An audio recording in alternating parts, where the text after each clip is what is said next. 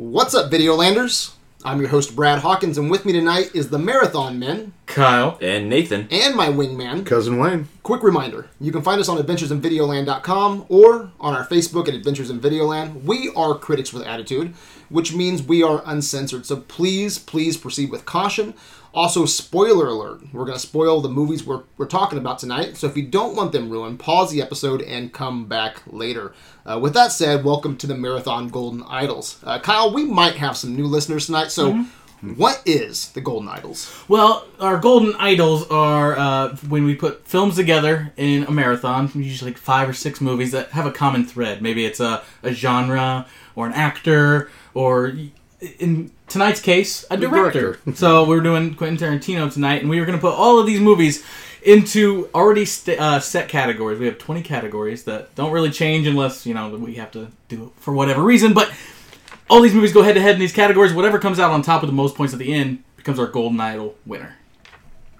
That's about it. Um, all right, real quick, cousin Wayne. Uh, we did some celebrating last night. Yes, we did. Yeah, some major, major celebrating. So, uh, you want to explain that? uh, yeah, my uh, goal was to go from uh, my weight loss from 270 down to 220, and I've more or less made that goal.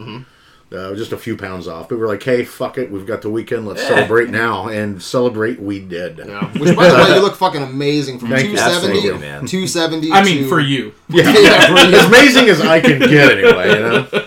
If if we were in a crack house, you'd be the best looking crackhead. You goddamn right. I always am. I always am. It's just, you know. But what did we do last night? Oh shit! Passed Uh, out? yeah, passed out with my dick in your. Anyway, um, no, we went to South Street Smokehouse. Uh, I, I've been craving my.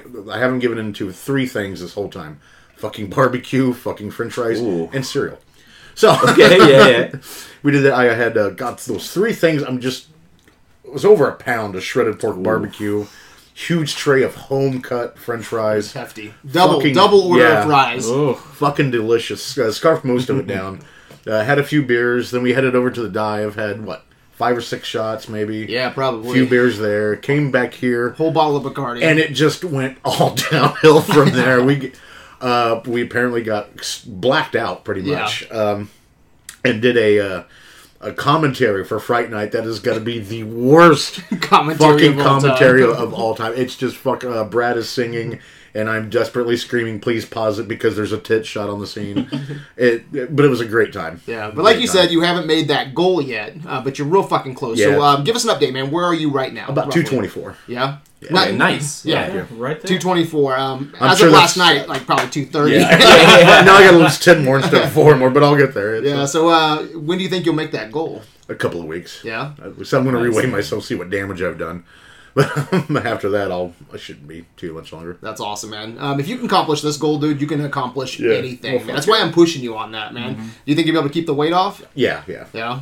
Well, man, I hope you can make it happen, man. So, to all of our listeners, though, man, if you're having a hard time with weight loss um, or a goal, man, I hope Cousin Wayne's journey here. Um, all of us have been on some sort of you know weight loss journey at some point. So, I hope Cousin Wayne's journey can help you, maybe encourage you to come ov- um, overcome whatever it is that uh, you need to overcome. So, uh, no, Namely mount- your no mountain big enough, right? That's right. No mountain big enough. So. Except the one on my belly. Yeah, Yeah. there- I mean, there's times you just want to say fuck it and watch. a Oh, movie, yeah, you know, yeah. and get drunk as fuck and sit on a couch. but there's also times where you have to fucking go to the gym. You have to lift up, you know, Mm-hmm. That's pick what I've been up doing fucking here heavy lately. things. You know, you working got to work SIA, out. They've got that gym there, and that's just what I've been doing after work for a couple hours a Yeah. I mean, Every- like, yeah. your mental health I'm just as fucking important as sore right in here, man. Exactly.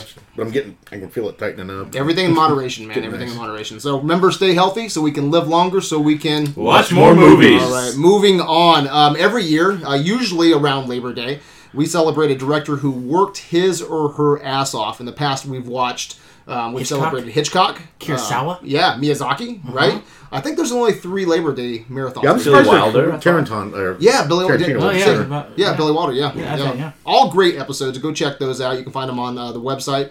Uh, but for me, these are very educational episodes, man. I think of Oh, our, yeah. our Labor Day episodes as like are kind of like our film school. You Yeah. know, it's like if you want to learn something about cinema, about storytelling, about directing, you might as well learn from the masters, right? So Yeah, and it's cool to see like a, a director's like progression through the years. I mean, Reservoir Dogs came Yeah. out in like 93, Two. 92, and you know, Once Upon a Time in Hollywood just came out. So there's that that 17 year or 27 year Yeah, gap, like where he's gone from one movie to the other, and like things that have not changed over time too, Yeah. which Yeah. is always really cool. So I love these Labor Day marathons. Uh, this one's going to be probably put out just a little bit early. Um, Kyle, you had to go on like you're on vacation or something, Yeah. so we're going to probably put this out this week. Um, so a few weeks early, but hey, man, um, it's the same idea around Labor time, Labor Day. So um, Tarantino, man, that's who we're going to be talking about for this uh, this Labor Day marathon. He's directed nine films. Uh, supposedly, he's only directing one more. Um, Nathan and I, we have talked about this topic a few times now. Uh, we've kind of turned AV into our uh, little fucking Tarantino fan club. okay, but uh, I want Star Trek to be his his last movie. You know, his his number ten. Um, I would settle for a horror film. I would I would pretty much settle for anything. Okay, Yeah. Star Trek sounds good right now though. If he's going to do ten, Nathan, what do you want? We talked about Kill Bill three. Kill Bill three. I will. I will say though, after having watched now, and have done the marathon since then, the double V Vega thing, man, like. I, I want it pretty bad. I really do. yeah. Um, in the podcast, I think we talked about maybe it being a comic book or something, Oh. or a, and I think that's probably the smartest Those move. guys are a little old now to be jumping yeah, back into that's those the thing. roles. Uh, but I do, I do want it pretty bad. Yeah. yeah, I really do. What about you, Kyle? What do you want his number ten to be? Man, I I don't know. I you know it's. I don't even want him to stop at ten, but uh, you know it's Yeah. it's also it's also his you know his career, his choice. He can do whatever he wants if he thinks he wants to go out on top. You know, I, I want to see him tackle something that he hasn't before. I would like to see f- fucking animated movie by Quentin Tarantino Yeah. would be cool. I'd Like, like to see a spy do, movie, do his take That'd like be on like a, an anime or something like that. Yeah. How about you guys, Wayne? Uh, you know, uh, through the years, he's talked about uh, wanting to do the the Beyond, and he's also talked about being a big uh, Fulci, uh, Lucio Fulci Yeah. fan, and he loves the Italian zombie films, uh, Nightmare City, uh, some of the slashers pieces. I'd love to see his, his take on that that grindhouse, you know, slasher or zombie type Italian movie. I think Yeah, it'd be I, pretty. do, I would be sweet. completely happy with him doing a like an Italian horror film. You know, it'd be so fucking sick. But uh, yeah, I can't wait for Tarantino to finally announce, you know, what that tenth film will be. Uh, hard telling when that's going to be. Probably next year. You know, two years from A now. hard biography on my life. Oh fuck me! Yeah, a Harvey uh, Weinstein documentary. Anyway, guys, let's talk about Tarantino's style. Um, I usually do kind of a, a quick director breakdown, a kind of a, a highlight reel. Uh, but most people know who Tarantino is. You know, they, they know his, Yeah. they're familiar with his body of work. Uh, so just throw some words at me, guys. What makes a Tarantino movie? Feet. Trunk, Dialogue. trunk, trunk shots, dialogue. Yeah, Samuel he's got Jackson. dialogue. Yeah. Uh, some controversial dialogue, probably. Yeah, when, when you Uh, when you talk about Aaron Sorkin, it's the walk and talk. With Tarantino, Uh-huh. it's the sit and talk. Like yeah. yeah. every movie's got that. Like we're sitting down, just having a one-on-one conversation. A lot of his Two films, I think, regardless of what the actual genre is, they have that subgenre of just like kind of a hangout movie. You know, just like just hanging out, talking, uh, just shooting the shit with people. Let's go get some tacos. yeah, it's very natural conversation. Yeah. I think um, Non-linear storylines, non-linear storylines a lot of times. yeah. violence, Oh, violence, ultra uh, violence. Stylized violence. Uh-huh. Not, I don't know, not always ultra violence, Uh-huh. but yeah, but he has a, a reputation for that. But I don't know that it, if you really, you don't know, now you've done the marathon and you think like, I guess it's not really like that all the time. Yeah. You know, um, Soundtracks. That's a big one. Yeah, awesome yeah. soundtracks. Awesome soundtracks. Um, Anything else you want to throw out there, cousin Wayne? No, just dialogue Um, yeah, dialogue. really. yeah, That's extended big- scenes big of ones for me. dialogue. uh, you, always, you always got the scenes Lazy where somebody's Steve. talking to themselves in the mirror. Um, you always got the scenes where well, in almost every film, someone isn't is an, is acting. You know, it's like it's like I'm an actor playing an actor of of, Yeah, of the yeah. sense like, uh, and I noticed that way more this time through. You know, So that's Tarantino in a nutshell, though, Yeah. right? It's Tarantino in a nutshell. Um, I do want to add that I think it's super fucking cool that he started off you know, working in a video, Video store. store. yeah. You know, I think that's super fucking. What video I store did he work at? Did it ever say? I think it was in L.A. I don't know what it was called, but Okay. um, yeah, he started off at a video store, and then he, he's become one of the, the hottest Yeah. directors of all time. I mean, that's every nerd's dream, right? Yeah. To work at a video store and He just said, this "Hey, you awesome know what? director. Fuck this. I can do this." Yeah, the, yeah. the cool thing about Fucking did. Tarantino, you always hear like, well, he, you know, nobody taught him how to make films. He just learned by watching films, Yeah. you know, and it's like appreciating films. It's like, well, sh-. and that's why so much of his style is sort of stealing from things that he Oh, likes. yeah. You know what I mean? It's so Remixing things. Yeah, remixing things. Yeah. Yeah. Um, and I'll also add that uh, everyone tries to copy Tarantino. Have you Yeah. ever have you ever watched a, a Tarantino that's just a, a Like Boondock It's, it's a counterfeit. It's a It counterfeit Tarantino movie. Yeah. And you're like, they're trying, they're doing, they're doing similar things, but it just for whatever reason, it just it's not cool. Yep. It just falls flat. You know, like you can always tell a counterfeit Tarantino Yeah. movie. Um, and I would think that every every fucking twenty something film school kid is Yeah. like that's. I'm working on this Tarantino esque kind of project. You know what I mean? And it's like okay. you know, like, Good luck with that. Yeah, I think if you gave that. me a budget tomorrow, I'd really have to rein myself in not to try to have like that that sitting dialogue Yeah, thing. That's oh, Tarantino absolutely. with that kind of Tarantino inspired music, you know, because that's what everybody wants to do now, you Mm-hmm. know. So he's really, you know, he was the fucking Scorsese of the '90s, man. Like, ni- that Scorsese came out and changed the crime films, and then you know you have Tarantino coming up in the '90s, you know. It's like, wow, man, this is fucking it's- fresh. It's, is cool. It's ironic, you know, they talk about Roman Polanski being like the hot new thing, and Yeah. Once Upon a Time in Hollywood, Yeah. it's like, yeah, that, that used to be Tarantino, you know. Yeah. Who moved to Hollywood and, and became the big shit. But- yeah. So real quick, guys, what were your thoughts on Tarantino before this marathon?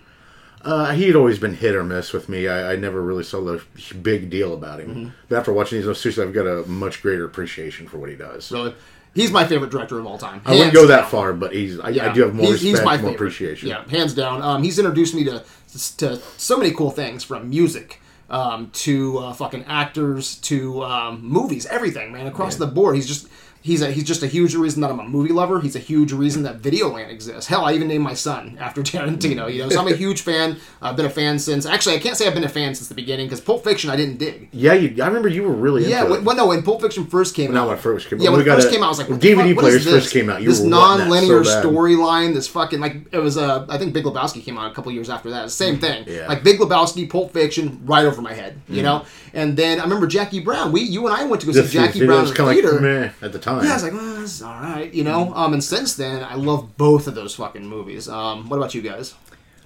Uh, Uh, you know, for me, the first Tarantino movie I saw was Kill Bill Volume Two. Actually, like people were like drag me to the theater, like you need to come watch this. I The like, second one? Yeah, I, I hadn't seen the first one, uh, so I went and watched the second one and was like immediately like, I need to go get everything this guy's made, and Yeah. I need to fucking watch it like now. And uh, really like, uh, I went to, to film school, and seeing Reservoir Dogs is what really was like, all right, I want to go Uh-huh. make movies. And so yeah, he's he's always been there. Like I. I like pretty much everything he's done. Uh, Death Proof's probably my least favorite, and we're not doing that tonight. So, I mean, I like everything that we, we are covering tonight.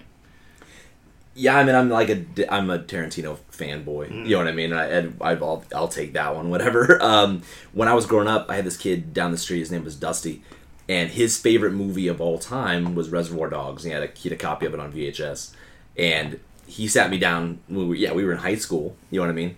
And uh, we watched Reservoir Dogs, and I've been a fan. You know, but it's, it's like you're a kid, so like I love this, but I didn't see Pulp Fiction when it was new. I didn't see Jackie Brown when it was new. I didn't see uh, Kill Bill until it was out on DVD. Really? I had yeah, uh, both both of them because uh, I think Josh Collard, in fact, was like, "How have you never seen this?" You know what I mean? And, and so we sat down one night and we watched both volumes in one night, and it's it is my it's it's my favorite movie of all time. Kill Bill. So, yeah, yeah, it's immediately, in my top five. immediately my favorite film. He, you know, and since then, have just been on a huge Tarantino kick for the last sixteen years of my life, Yeah. basically. you know, um, so yeah, I've had a great time with this. Marathon. Have you guys ever watched a Tarantino movie and then it was just like it's like ah, it's okay, and then it just becomes better? Like Yeah. with like Oh, with, with Jackie most Brown, of the time. Fiction. I, Jackie Yeah, yeah. Brown definitely with me. The first time I watched Jackie Brown, I was like, "Well, this is kind of a shit movie." This is I was dog like, "This shit." is kind of fucking dumb." And then like the second, I was like, oh, "Watch it again." Okay, it does Yeah. does a lot better than I, oh yeah yeah. And I mean like now it's like I'm so fucking appreciative of every Yeah. second. Yeah, that's why I was with uh, Jackie Brown and Reservoir Dogs, yeah, especially. this time around it happened to me. Um, I've always kind of been like eh, mediocre with uh, Inglourious. And Sa- yeah, same for this- me. This yeah, time, this time I, I I was like- appreciate Inglourious a lot more. Yeah, this so did I. So I just I. appreciate talking about like Josh Collard's one of my best friends. Uh, he his favorite Tarantino film is my least favorite Tarantino film. So we, you know, it's like, and and again, even my least favorite Tarantino film, I still like. You know what I mean? I still I still, I still enjoy it. But in talking about it with him, you just appreciate things. I, I didn't think about it that way. Yeah. Yeah. you're right. That is cool. I just don't like it, but that's cool. You know, stuff like that. Um, yeah, just talking about it is just great. It's Yeah, just yeah. fun. So let's get into this marathon. Kyle, what Tarantino films did we watch, and how do they stack up against each other? First up, we have Reservoir Dogs from 1992, starring Harvey Keitel, Tim Roth, and Steve Buscemi. An IMDb rating of 8.3, Rotten Tomatoes 91%. Pulp Fiction from 1994, starring John Travolta, Samuel L. Jackson, and Bruce Willis. IMDb 8.9, Rotten Tomato high of 92%. IMDb high as well, I believe. Uh, no, it's not. Well, we'll, we'll, we'll talk about it in a second. Uh, Jackie Brown from 1997, starring Pam Grier, Robert Forster, Samuel L. Jackson, uh, are low on IMDb of 7.5, which is still a pretty high score on Yeah, IMDb. if that's your honestly. lowest, then yeah, Uh, Rotten Tomatoes, 87%. Then we have Inglourious Basterds from 2009. Brad Pitt, Christoph Waltz, and Michael Fassbender. IMDb 8.3. Rotten Tomatoes 88%. Then we have Django Unchained from 2012, starring Jamie Foxx, Christoph Waltz, Leonardo DiCaprio. IMDb of 8.4 and our low on Rotten Tomatoes of 86%, which is still a really fucking yeah. great Yeah. score. Uh, and then we wrapped up with his newest release, Once Upon a Time in Hollywood, which came out this year. Leonardo DiCaprio, Brad Pitt, Margot Robbie. Our highs on IMDb of 9.3 and on Rotten Tomatoes at 92%. Uh, but then again, it just came out, so Give it a the- little time. the scores are, are kind of inflated on it. So like a 9.2 on IMDb or 9.3 is really fucking high. But I was you going give to it say a year, the it'll come score down. I have for that is 85% of Rotten Tomatoes and 8.2 on IMDb. I, I So- just looked it up. Okay. So I, huh. I don't know. It's I'm sure it fluctuated a, sh- a shitload. But All right, we uh, a couple of us talked about our love for Kill Bill, Kyle. Mm-hmm. Where where's Kill Bill? Oh well, see, Kill Bill's already in Pantheon, so Oh. it's completely out of the discussion. Uh, it, you know, it probably would have kicked some ass in some categories tonight. Yeah. Um, you bet your ass it would have. Like a Pantheon for a reason. Right. it would have it would have gotten a few for me. That's for sure. Um, and then we also left out Hateful Eight and uh, Death Proof Death just Proof. because they are lower scored Yep. films of his, and then we left out things like True Romance because he didn't actually direct it. Yep, stuff Yeah. like four rooms. Four Rooms Natural is just a Born part of it. Killers, Yeah, from Dusk Till Dusk Till Dawn. Dawn. Yeah. So, any comments on this lineup? I, it's perfect for Yeah. what yeah, I we're think doing. it's yeah. I, think it's I like it. I think I think it would have been cool to throw in Death Proof and Hateful Eight Yeah. just for the you know it's like there are only well there are nine films but there are Yeah. only eight available for us to review. If you're already doing six, Yeah. I, I I tell you what, though, I did have a hard time getting all these in just because of the length of they're some of long. them. Two and a half to three hours. pretty Yeah, much yeah, all of it. So that was pretty rough. Because usually lately here we've been doing five films, and so we Mm-hmm. cranked it up to six on this one just because it's Tarantino. Uh, but yeah, I did have a hard time. I had to watch a couple of them. I think it was Inglourious and uh, I think it was Jackie Brown. I had watched them kind of like two parts just because Yeah. I had shit going on. Well, actually, I've been getting week. up at four thirty in the morning. I've been waiting for everybody to go to sleep, which is like eleven. Watching this shit till one or two in the morning. Boom, getting up, and I've done that all fucking week long. like even today, I only slept like what three hours. Yeah. My Yeah. ass is. I, I could have kept up with the conversation though with, with all the films. I did watch Death Proof. I rewatched that this week. Okay. Hateful Eight. Um, I actually watched the uh, the mini se- kind of like the the mini series format Yep. um, on Yeah. Netflix, four episodes, and um, I didn't get to rewatch Kill Bill. I think there's another one I didn't get to. Is there another one? No, that's it. Is that it? Okay, yeah. So yeah, so yeah. I just yeah, I wanted to re- revisit True Romance as well and Natural Mm. Born Killer just for the fuck of it. Yeah. But I'm just I probably will because I'm still in that fucking Tarantino movie. Right. so. Yeah. Um, any other comments before we start, cousin Wayne? I'm good. Kyle. I'm solid. This was so fucking It hard, was hard. man. It was. I don't think that I've ever come to the table and felt as shitty about my award. You know what I mean? Where it's like, not not that I'm not happy with my awards, but it's like you only get two ties. Uh-huh. You know what I mean? And thi- this is You, sometimes you started that rule. Oh, I know. That's- so Clever girl. you only get so many ties, and it's like sometimes we'll do versus episodes, we'll do marathons where one film is clearly just has the better story, or has the better actor, or has the better whatever, and but that's not the case with this. It, re- really isn't. So I mean, I feel like even if I could tie every category, I'm still gonna feel like I'm shortchanging a film that I really Yeah. like. You know, so. It's, it's like I like I like my awards, but I I'm I'm forever gonna feel like Yeah. fuck man. I actually not- have a message from Matthew Wade, our editor. Okay. And he said, I don't envy you for having to assign golden idols to these films. And uh, yeah, yeah, some of these were a fucking bitch, you know. So yeah, he's, he's right. Was this hard for you too, I Kyle? had, I had six ties, and I was like, I gotta find a way to make four of these Yeah, not ties. yeah. It's it was really fucking difficult. really hard. He really wanted to be a part of this one too, man. But Yeah. uh, we only could have four at a table. He did do a play along, and you can. I uh, saw that, Yeah, you can yeah. see his play along on Facebook. So check that out. I think that's cool when people do play along. Yeah, so do I. So do I. Um, you guys ready to start this motherfucker? Let's do it. All right, right. let's do this. Um, so our first category is best location. Cousin Wayne, best location goes to. Uh, for me, this is one of the few, maybe the only one that I, I had an easy time with. Uh, my award went Pulp Fiction, Jackrabbit Slims. Uh, what a fun fucking restaurant! You know, what I, mean? I, I would. I'd be like, I would be like a regular there. So Yeah. you know, I don't know if I'd get the fucking you know five dollar milkshake and shit, but I, I would, but I'd pour some fucking alcohol in it. uh, seriously, uh, I, I love I love the costumes of everybody and how you know we had Marilyn Monroe here and costume. I mean, it was just what a great time. You know, And Steve Buscemi, right? Like Steve he's- Buscemi is Yeah. uh, Buddy Holly. Yeah, it was that's just just a fun time. I, I loved it. You're right, Wayne. It is Yes. Jackrabbit Slims. uh, it's it's a cool like fucking location. Uh, it's like so hokey and weird, but at the same time, it just like it fucking fits. And it's you know they name the food stupid shit like oh how do you want your milkshake? Do you want it Martin and Lewis or Amos and Andy? Which is Right, little which is weird because it's yeah, Yeah, you know, vanilla or chocolate basically. yeah, Yeah, yeah. It's like you could have just had vanilla chocolate. You don't have to Right. get so fucking hokey with it. But I, lo- I love that kind of shit. When you Um, pay that kind of money for a fucking milkshake, you want it to be a Yeah, little hokey. exactly. and, you, and you know they got a dance floor. They're having like dance offs every like fucking Friday Yeah. night and shit like that. It just seems like a place that's like like a the fucking hipster version of meta- medieval times or something. Yeah, yeah, yeah. like you just like go to watch someone you know just fucking beat on a jukebox and fucking start a Yeah. knife fight. I can see, I, I can Bringing see your food on roller skates. there. oh, absolutely, man. uh, yeah, man. Uh, so, yeah, this is me too. this Yeah? is uh, this was one of the few. I'm not gonna say it was easy. Mm. Uh, there are a lot of locations that I, I, I will find time later to talk about some of the other locations. Like I think Old Hollywood, just recreating Old Hollywood, for example. Candyman's dope as fuck too. Yeah. Candyland's cool. There's lots of good locations. It's not. I'm not gonna say it's easy, but Jackrabbit Slims is definitely the one that jumped out at me, Nice. man. Um, because you're right. Like it's just such a fun location. Apparently, Harvey Keitel, uh, or not Harvey Keitel, Harvey Weinstein wanted to. Big difference. Wanted, Yeah. big, big difference.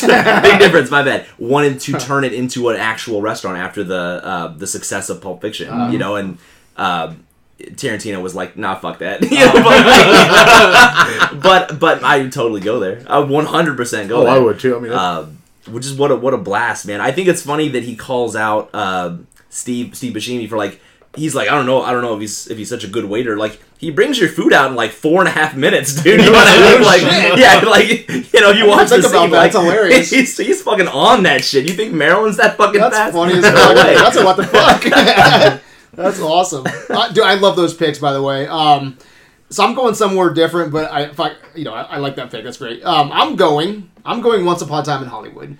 Uh, this movie's like taking a fucking time machine, man, Yeah. back to like Yeah. 1969. The wardrobe is awesome. Um, I love Brad Pitt's like yellow Hawaiian shirt, Yeah. the champion shirt that's underneath there. Um, that's great. The uh, the bright neon signs, the classic cars, um, the Western TV show sets, uh, the the movie posters. Um, no, Tarantino just brought Hollywood to life, man. There's no LA pollution or smog. Yeah. There's no fucking Starbucks.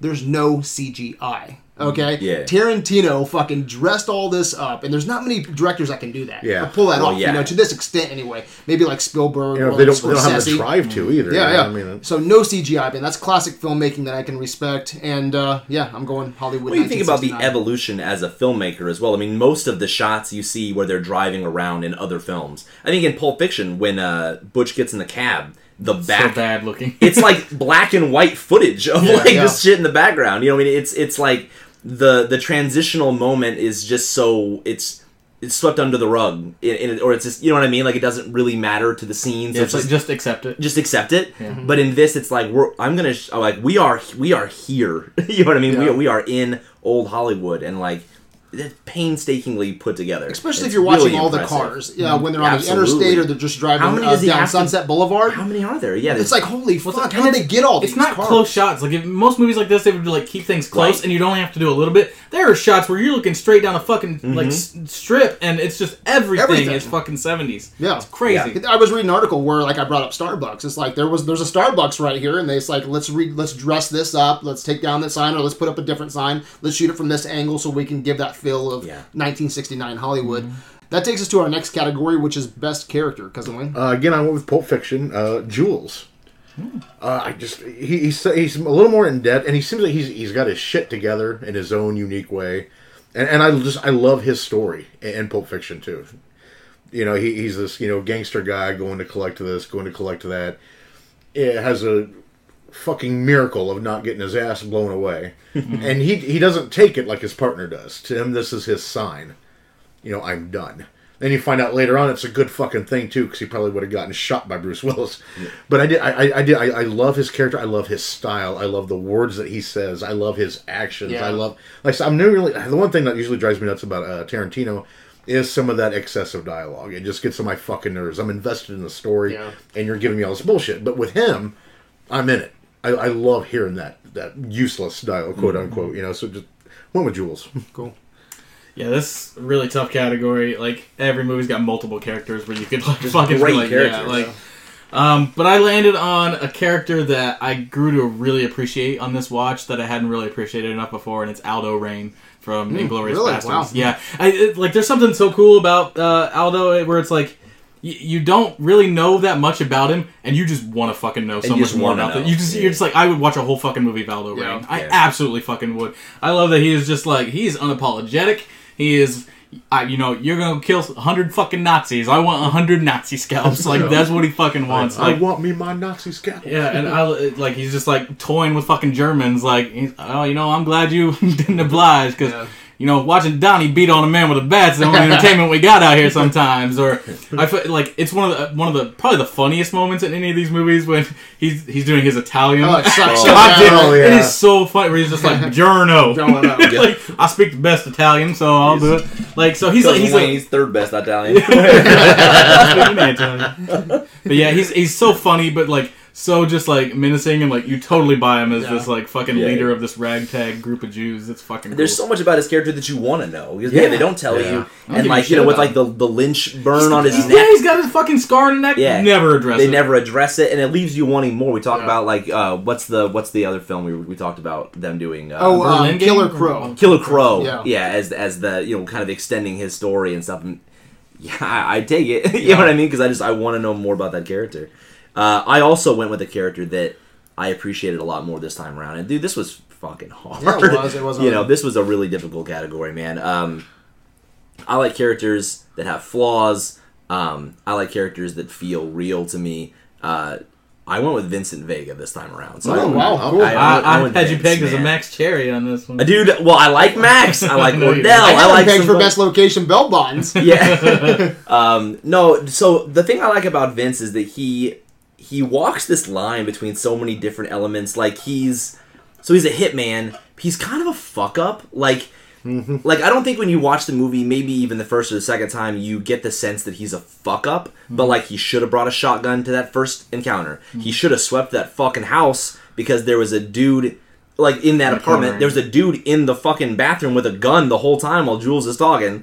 Uh, You're just fucking standing there in the kitchen. He shouldn't have pointed a loaded gun at a dude on a bumpy ass fucking road. he shouldn't have gone to take a shit in some guy's house and left his fucking gun on the counter. Like he's kind of a dumbass, but like he doesn't come across as a dumbass. Yeah, you know what. I mean? He comes across as very savvy and maybe maybe not intelligent, but like just just kind of dense. Yeah, you know what I mean? Like he, he's clearly he knows a lot about pop culture. Like when they're in Jackrabbit Slims, Uh-huh. he knows Which is who weird because he says he doesn't own a TV. Right. I don't Yeah, yeah, I TV. I, know. don't even own one, but you know all the fucking pop culture. shit. exactly. Yeah, he's just an interesting character. Like I just think he's fun. He feels real to me. He's, Uh, he's a very yeah. high functioning heroin addict. As Yeah, well. he's a, he's sort of a high functioning heroin addict. Uh, I just like hanging out with him. This was a big part of the reason why I went through. When we talked about it in the the episode, it was like, you know, yeah, I I, I mean, I guess I want to see uh, Vince and Vic and kind of what their story would be in that Uh-huh. Double V Vega thing. But like this time around, I was like, man, I really want to see those characters. I really want to see both of them and just how they interact because they're totally different. you know, Yeah. they're I would love to see what they are actually like as brothers. Yeah. Yeah, the, dude, this was a fucking hard category. Super fucking hard. Um, I could have went with so many characters: Jules, Vincent, um, Jackie Brown, fucking Hans. Um, I think this this watch here, my favorite, my favorite character this time around. So this isn't my fa- this isn't my best, okay. But uh, someone I, I really appreciated this time around was Steve Buscemi's character in Reservoir Dogs. Mr. Pink. Pink. Mr. Pink, Oh. like, dude, When that guy has Pink? that dude has his shit together. Yeah, yeah, yeah. He's like the only, Yeah. you know, air quotes, professional there. Yeah, you He's, know? he's the one, you know, before you find out that, like, he's a total pro, you think, like, if someone's gonna fuck up, it's gonna be Mr. Yeah. Pink, because he's Yeah. mad about his name, he's not Yeah. tipping waitresses, he's just, he's just a total fuck up. But Yeah. like, no, he's the guy who actually he's is the got only one under who actually control, has his man. life together. So I'm going with my first tie of the night. okay, second category. All right, first tie. Um, first, I'm going with Jules. All right, Oh, nice, Jules nice. is the baddest motherfucker of all time, man. He quotes the Bible before he caps your ass. He misquotes the Bible. dude, I don't give a shit, dude. Which That's adds to it, though. quote. Yeah, yeah. Say somebody before. dude, he is the definition of badass, man. Every word that just comes out of that fucking Jheri Curl head of his is so cool. man. Yeah. It's just he's fucking awesome, and uh, I love that he's this this uh, this fucking. He's on this spiritual journey, you know, and he's just he's he's Well, trying. he's at he's first, trying real hard Yeah. to be the shepherd, you know. Jules is a badass. He's my favorite character. No, he's a right? bad motherfucker. He's a bad motherfucker. but if Jules is a badass motherfucker, then Jackie Brown Oh. is a badass bitch. Agreed. yeah, she's one of the baddest asses out of this lineup, man. She outsmarts the cops. She plays the gangsters, and then Mm-hmm. she rides off into the Yeah. sunset, man, across 110th Street. Play is fucking sick. So that's just a strong female character. Yeah. I'm going Pulp Fiction and Jackie Brown um, as for my tie, and Hans Landa would have been my third. Hans. Hans is dope. too. Hans is a fucking good awesome. character. He's so good. Yeah. So that takes us to our third category, uh, Uh, best screen duo. Cousin Wayne. Uh, this one I almost tied myself, but I had a real close runner-up of uh, Jules and Vincent. Hmm. I love watching Uh-huh. those guys. But uh, my award, I went with uh, Jackie Brown, Max, and Jackie. Oh man, yeah. I, I fucking I, I, I could I could watch them. I was so sad to see them split up, man. I, you know, I loved it.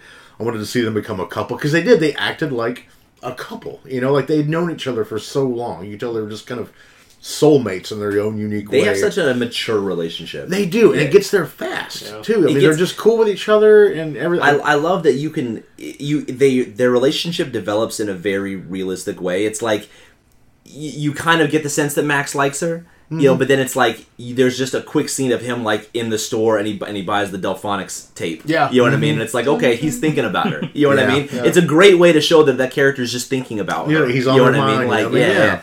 Um, I like that they don't get together. Yeah. I think I, I really? think that's I- I wanted to see it. I wanted that happy I think it, I think it's that it's it's she doesn't she doesn't need anybody. You know what I mean? Like I think I, I think it's more for her I, as a character. Like she doesn't she doesn't need Max. They don't need to be together. She's a strong, Yeah. independent black woman Yeah. who don't need no man. you know what I mean? I mean, but but really, like I I like that about. Her. I'm glad about they didn't Dark Knight Rise it, right? Where she's in Spain, sitting at a Oh, fucking table yeah, in yeah. fucking Spain. Oh my god! and then she turns yeah. around and there's Max Cherry. Oh Yeah. my god! Yeah. Fuck that. oh, I know. Now that I would not have liked, it, I'd been like, oh no. yeah. He show. Oh, She's, eat, she's just eating a strudel or something. Like, oh, there's, there's Max. with cream. Where you going? Clem. Uh, I have my first tie of the night here, and I could have went one of three ways. Really, Oh, yeah. I had I had it as a three way tie, and then I got rid of one. The one that just missed the cut was Mr. White and Mr. Orange. I So love, I fucking Nice. love their chemistry, and it grows on me every time I watch Reservoir Dogs. Um, but I landed on uh, Jules and Vincent. They are just Nice. so fucking fun to watch on screen. The, the scenes where they're together are so much better than the scenes where they're apart, which really are very few. And and I wanted to see. I between want to see a movie. You know, The Adventures of Jules and Vincent. I would watch that. For, like, where they're these, they're these two guys that are just doing a job. Like they enjoy each other, but they're totally different people too at the mm-hmm. same Yeah. time, and they just work and mesh well together.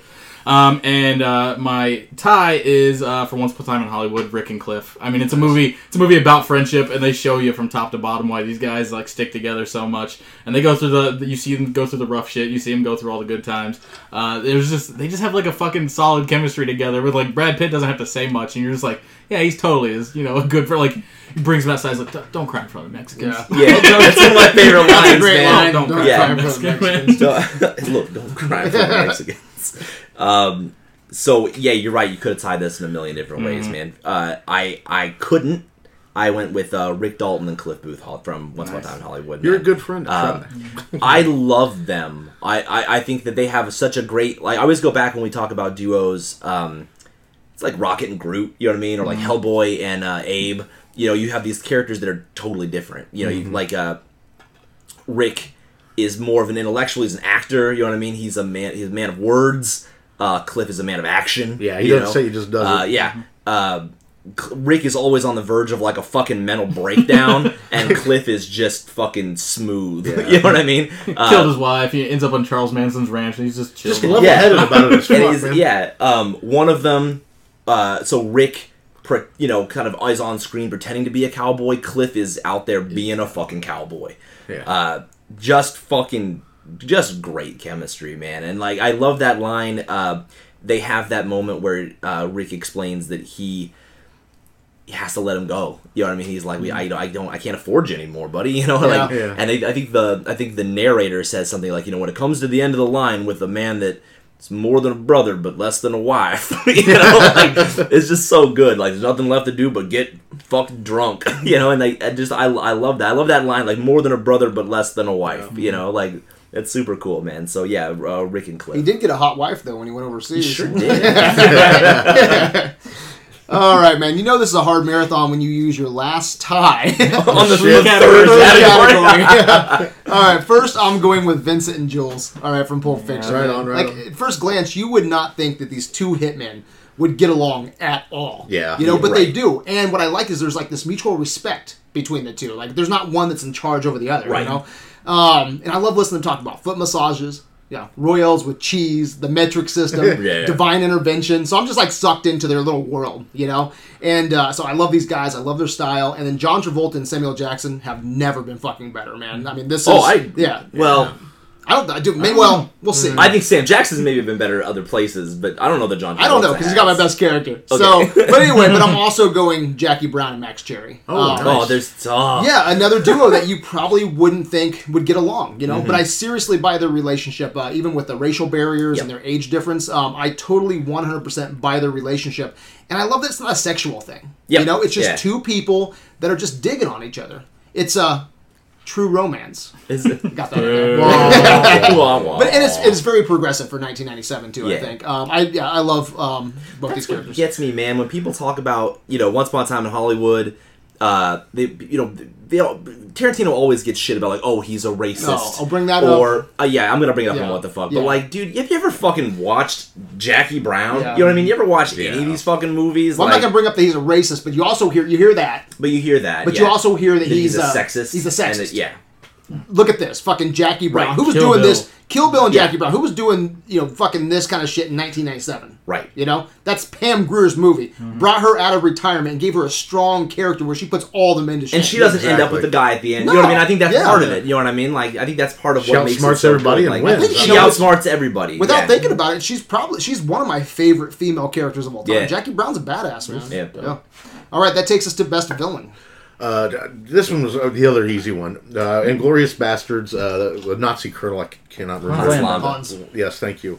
I mean, this guy is just fucking evil, and, and he gets off on it, like uh, the farmhouse. Scene. Yeah. You know, he's sitting there. He knows what the fuck's going on, and he knows that this man is scared shitless of him. We watched that scene again right Yeah. before you guys came over. and he's and he's just stretching it out as you know, just feeding off this guy's fear. And then like uh, uh, when he's with what's her name there at the the restaurant, they're eating a strudel. Shosanna, yeah. He's like, oh, and she'll have a glass of milk. You know, I mean, you just know he is. oh, I forgot the cream. Yeah. Yeah, yeah, You know. Wow. Exactly. I mean, he's just he he, he literally just toys You, with you his. don't know if he's like if he's onto her or if he's not. That's what I- I, I think think. he's I think the about first it. time you watch Inglourious, so I'll just be the first time you watch Inglourious Basterd. There's a there's a lot of tension. Yeah. you know what I mean. So much tension, and I think people really latch onto that. I've seen it I think many times now, and I, I to me he doesn't know who she is. It's it's just a way to make Like, you. he think does that with she- everyone. Yeah, Yeah. It's I I, re- I really don't think so. I mean, like it, I don't feel what I felt. Uh-huh. So I do have to go back and when I think about awards, be like, well, I mean, I got to think about the first time Yeah. that I watched this. Well, I was know? talking to cousin Wayne. It's like you know Hans is going up and down the the, the, the French uh, countryside, right? Most Mm-hmm. of those people are you know cow farmers or whatever, you know. And if he goes into every single house and orders a glass of milk, you know, or if he brings up cream later, you know, he doesn't know who this woman is. She could be a Jew. She couldn't, you know, maybe she isn't. But if you drop just those few things, you know, Yeah. he, he seems like he's a master of like body language. There's- and he's well- gonna read certain things like, well, I'm, I'm just gonna say because I spent a lot of time on the fu- fucking French countryside. I'm gonna drop little things like milk and cream and see how these people react. I don't know. Maybe so- maybe it's nothing. Well, so he's I, I read it. It was an interview with Tarantino where they talked about his pipe. You know, Oh, he yeah. brings out that big fucking Sherlock pipe, yeah. Holmes pipe, and uh, he said I had an I had an in- I, I sat down one time uh, at dinner with with Christoph and we talked about the pipe.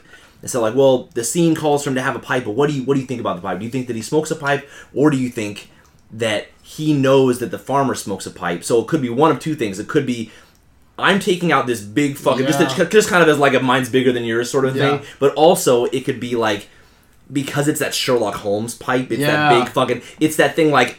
It's like showing him like I I'm onto you. You know what I mean? Like like the game is afoot. You know what I mean? And like I'm gonna figure you out. Yeah. And so I, I think Christoph had said like no, absolutely, I'm, I'm on board. I think that he doesn't fucking smoke. Uh-huh. it's all theatrics. You know. I even love, how love he, that. he rewards this guy. Like he's telling him, he goes Yeah. like, you know, hey, you know, you won't be punished. In Hmm. fact, there'll be a reward if you make my job easier. You know, and he knows that you know Yeah. he's probably this guy's probably spent you know countless hours, countless you know week, weeks, months with these. Yeah. people underneath the fucking floorboards. And here comes Hans, who's just gonna slaughter them. You know, every single one of them. But he has to. He has to give them up because his family's gonna be fucked if he. Oh, doesn't. yeah. It's so. Oh, it's so good. It's so fucking good. Anyway, great pick, cousin Wayne. I, I, I completely disagree. Uh, this one was super hard for me. You know, I, I, I had Hans for a while, had Calvin Candie for a while, had Mr. Blonde for a while, and I just always kept coming back to Ordell Robbie.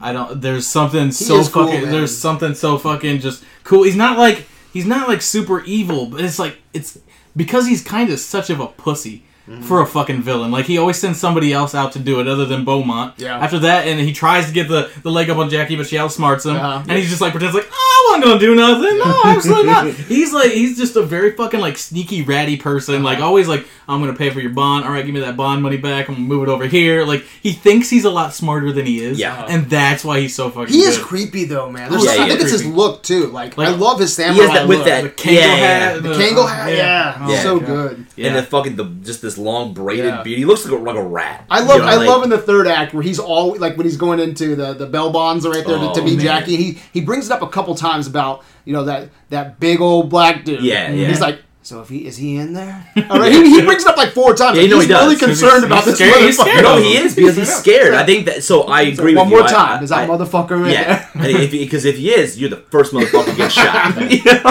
know? um, no, I agree with you. I went Ordell Robbie. Uh, he's. I like. I, again, I talked about it with uh, Vincent Vega. But I like him because he's kind of a fuck up. I like that he he he appears to be very smart, but like like Melanie said, as soon as he walks out of the room, he's like. He just memorizes shit on TV. You know that, right? Like he doesn't know more about fucking guns than I do. Like I, I like that. I like that he's just constantly manipulating like sort of weak people around him to do Mm-hmm. the things that he wants, like that uh, Sheronda girl who's cl- clearly like even, maybe Yeah, even what is intellectually disabled. I think probably. yeah, I think she might be a little It's- retarded. This shit is repugnant. yeah. I mean, like it, I think that he's just a he's just a dickhead. Um, he's also. Uh, you know, toward the end, like like that last scene at the bail bonds thing, like this is the first, other than when he kills Beaumont, this is really the first time that he has to get his hands dirty in a sense, and he's fucking terrified. Like he's he's like you can just see it on his face, like he's fucking scared. He's fucking scared to go in that room. He's like, look, I'll. He's like, you're the first motherfucker gonna get shot. you know what I mean? Like, well, you know, um, fuck. He's such a he's such a good character. No, he is, he but is. it's I think it's that scene where where he kills Bo, where he goes he goes to get Beaumont and puts him in the car. That's my favorite scene and from then the Jackie Brown. yeah, puts puts his fucking Strawberry Letter 23 is yeah. playing. Oh, so good. It's so fucking cold. Like he's just a cold hearted motherfucker. That's when you see the like, devil in his eyes, dude. Yeah. When he's putting on his gloves, and he's, he's putting on his gloves, and then Strawberry Letter 23 comes on, then he just looks at the camera like, yeah, I'm gonna kill this motherfucker. Yeah. Yeah, it's so smooth. So smooth. he's yeah. To to me, he I think he's yeah. I think he's the best villain. I really do. Uh, I like your guys' picks. I'm gonna disagree. I'm going with Cousin Wayne on this. Oh, um, yeah. I'm going with Hans, man. Uh, fucking Jew Hunter, Inglourious Basterds, man. One of the best bad guy Nazis um, ever put on the screen. I mean, this guy is fucking cold. And he's Um, smart. He's, yeah, he's, he's smart. I mean, he's the fucking devil. He's the he's a fucking hawk. Mm-hmm. You know. Um, not only does he kill Jews, he fucking strangles women. Um, he toys with people. He revels in your fear. Mm-hmm. Um, there's so many great scenes like that. First scene at the farmhouse is so nerve wracking. It's, it's so well done, but also um, there's the, the the scene where he's uh, having a strudel, and uh, he's just fucking with Shoshana. You know, he even tells her at one point he stops and he goes, "There's something I was going to ask you," and he just pauses. Yeah, yeah. and just stares at her. He goes, "But I have no idea what that was." and it's just like he just he just revels in your fear, you know, because he has this reputation. And then um, at the at the end where he, he's talking to I forget her name, but the the uh, the actress, and he goes, Bridge von Hammer. yeah, yeah. He's like, you know, so you hurt your leg mountain climbing, you know. He's like, yeah, yeah, yeah. So he's like, and he goes, so where did The fresh where- cast. Yes, yeah, where did you Oh, yeah. find a mountain around here to climb? and she was like, she doesn't have an answer. He goes, Yeah, yeah. and he knows. Oh, he knows. He knows everything. That's the thing. Going I, that's the thing I like about that scene. He knows that he knows that like He- it- yeah. you know like like well, like he know first of all he knows Aldo just to look at him. You know what I mean? Fucking he, he knows all the people there. He's just letting them Yeah. be fucking ridiculous. and I love Like- it when she goes like mountain climbing. He turns around and does a does like fucking Oh laugh. yeah, yeah, yeah. You know, when he just starts laughing hysterically. He's like, oh, "Excuse me, I'm sorry." This is you know, and but yeah, he's like, "Where where was this mountain?" She doesn't know. He goes, "I was just fucking with you." I was just fucking you know, with you, and yeah. he, he just revels in your fear, man. So um, yeah, I love Hans. He's great. Uh, he's a bingo in Yeah, my e- book. e- even better when he knows that they've lost the war. Then he starts cutting deals to get to America. Yeah, yeah. Like, oh, I'll fucking give up everybody as long as you keep me safe. Yeah, Like, what a fucking weasel. yeah. Uh, two runner-ups: Michael Madsen in uh, Michael Reservoir Dogs. blonde. So good. Yeah, just uh, he makes a great loose cannon. I think. Yeah, he does. psychopath. Yeah, psychopath, and then uh, Steven from Django. Ooh, yeah. S- Fucking completely underrated. I think he's more evil than Calvin Candie. The- Yeah, it's Calvin Candie, right? Yeah. Yeah. Yeah, Calvin, yeah. yeah. They there was an interview with uh, Samuel L. Jackson, and he was like, you know, they brought me the script to Django, and and I wanted to know what character I was going to play, and Tarant, and you know, Quentin didn't want to tell me that it, I, was, it, I wasn't Django. you know, like, he- oh. it's like he didn't want to tell me that I'm past that point in my life where I could play the young gunslinger. Yeah. You know what I mean? So he's like, he's like, well, who you want me to play? He's like, nah, just read the script. you know? Yeah. So like, he's like, you bring it home, and I called him back, and I was like, so you want me to play? like the most despicable Negro like Yeah. ever put on film, and he's like, "All right, yeah, He's let's got talk about great it." You know, quotes too. He didn't get my favorite quote, Yeah. but something I've been saying all week. I've been I've been calling my daughter and my wife, you know, and uh, I think my, my wife started. She goes, "Did you miss me today?" You know, she was gone for the week. She's like, "Did you miss me?" I go, "I miss you like I miss a rock in my shoe." I fucking love that line. all right, that takes us to best hero. Uh, this is gonna sound kind of funny, and it kind of is, but I kind of I, I, I mean it sincerely. Uh, Pulp Fiction. I gave it to Butch. Oh, perfect. I know why. I know why. when you go back, and this guy's trying to kill you, and, and he's a, I mean, he's a powerful man. He can kill you pretty easy, but he sees what's going on. I mean, he's just getting his ass pounded by this cop. And pretty sure when the cop's done, you know, the gimp's going to get a turn, and the guy jacking off's going to get a turn. He just can't let it happen. You know, this man, you know, so he goes and he rescues him. Now that is a difficult thing to do. Oh. This man who just tried to kill you, make you broke your pride, you know, in a fight and take a fall, wanted you to do all that shit. You know what I mean? And you still go back for it You 'cause go back for it. nobody fucking deserves that shit. you know. It, so yeah, to me, best hero. I Nice. he'd be my fucking hero. Uh, for me, I'm going with Max Cherry. I love that he is this character that is just he's just a bail bondsman. He don't oh. want to start no shit. Like he's got a he's got a heavy to do all his work for him, you know.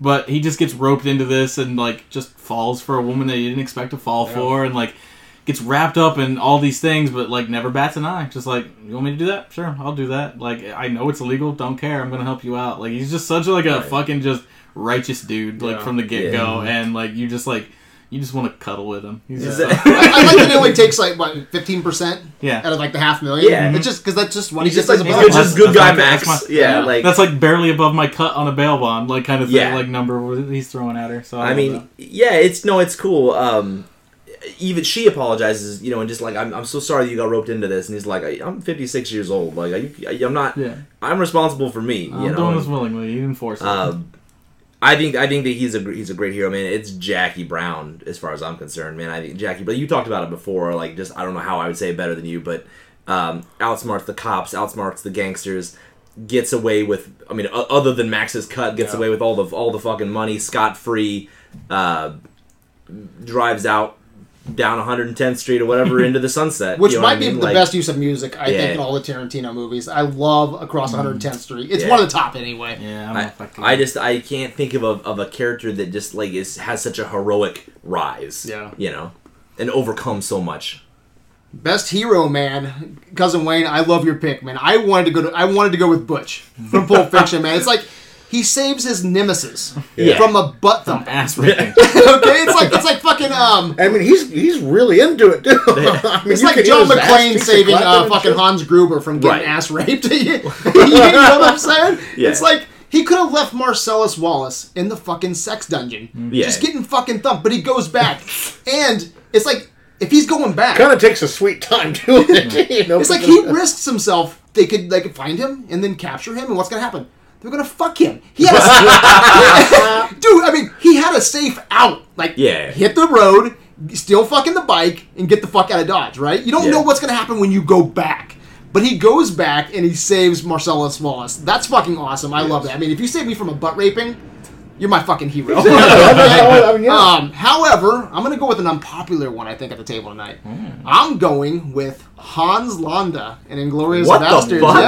Yeah. He single-handedly he took out all the nasty eggs in one basket. No, he And he didn't. got his cut. Because his intentions weren't pure. Shoshana killed everybody. Dude, what did he say? What did he say? So he's sitting at the table with uh, fucking Aldo, right? And he goes, you know, because he doesn't know about the the uh, the fucking fire, okay? But before the fire starts, he goes, you know, your bomb's are already in there, okay? Yeah. And uh, you know, you will kill some people tonight, right? But you know, who But you you won't won't kill. get- you yeah. won't get Hitler. You won't get Goebbels. You won't get the fucking party, the Nazi party, right? And just so his intentions weren't pure, but for he fucking ended World War Three. He, oh, I'm sorry, I don't World know, War Two. man. He- I hard no, he that one. ended. He No, ended no, no, World War I- II. I see- I see what you're saying. All he had to do was pick up a phone and say, "There's some bombs in there. Make sure you get Hitler out and Goebbels and you know fucking you know uh, the the fucking uh, I, sniper." I think bombs go off or not, they all die. That's my that's my problem with Inglourious Basterds Uh-huh. is that I think you could literally take the bastards out of that film, the entire every scene with the bastards, everything, and it would ju- just keep in this up with Shoshana. The war still ends. it's a complete story. I don't. But so because so um right when they show up at the premiere, Everybody still dies in the fire. but you know, how, but so here's the thing. You know when they show up at the premiere, Hans could have pulled the plug on all that shit right then and there. Yeah. he could have stopped it before even Shoshana even started the fire. You know, and he goes, "Nope. You know, I want my my fucking mansion in uh, Nantucket." And uh, you know whatever um, his intentions weren't pure, but Hmm. I think with him stopping World War fucking two, because he goes tonight the war can end. Right. You know, tonight the war can end. He stopped fucking World War Two. Do you know how many people were probably on a train to get thrown into a fucking furnace?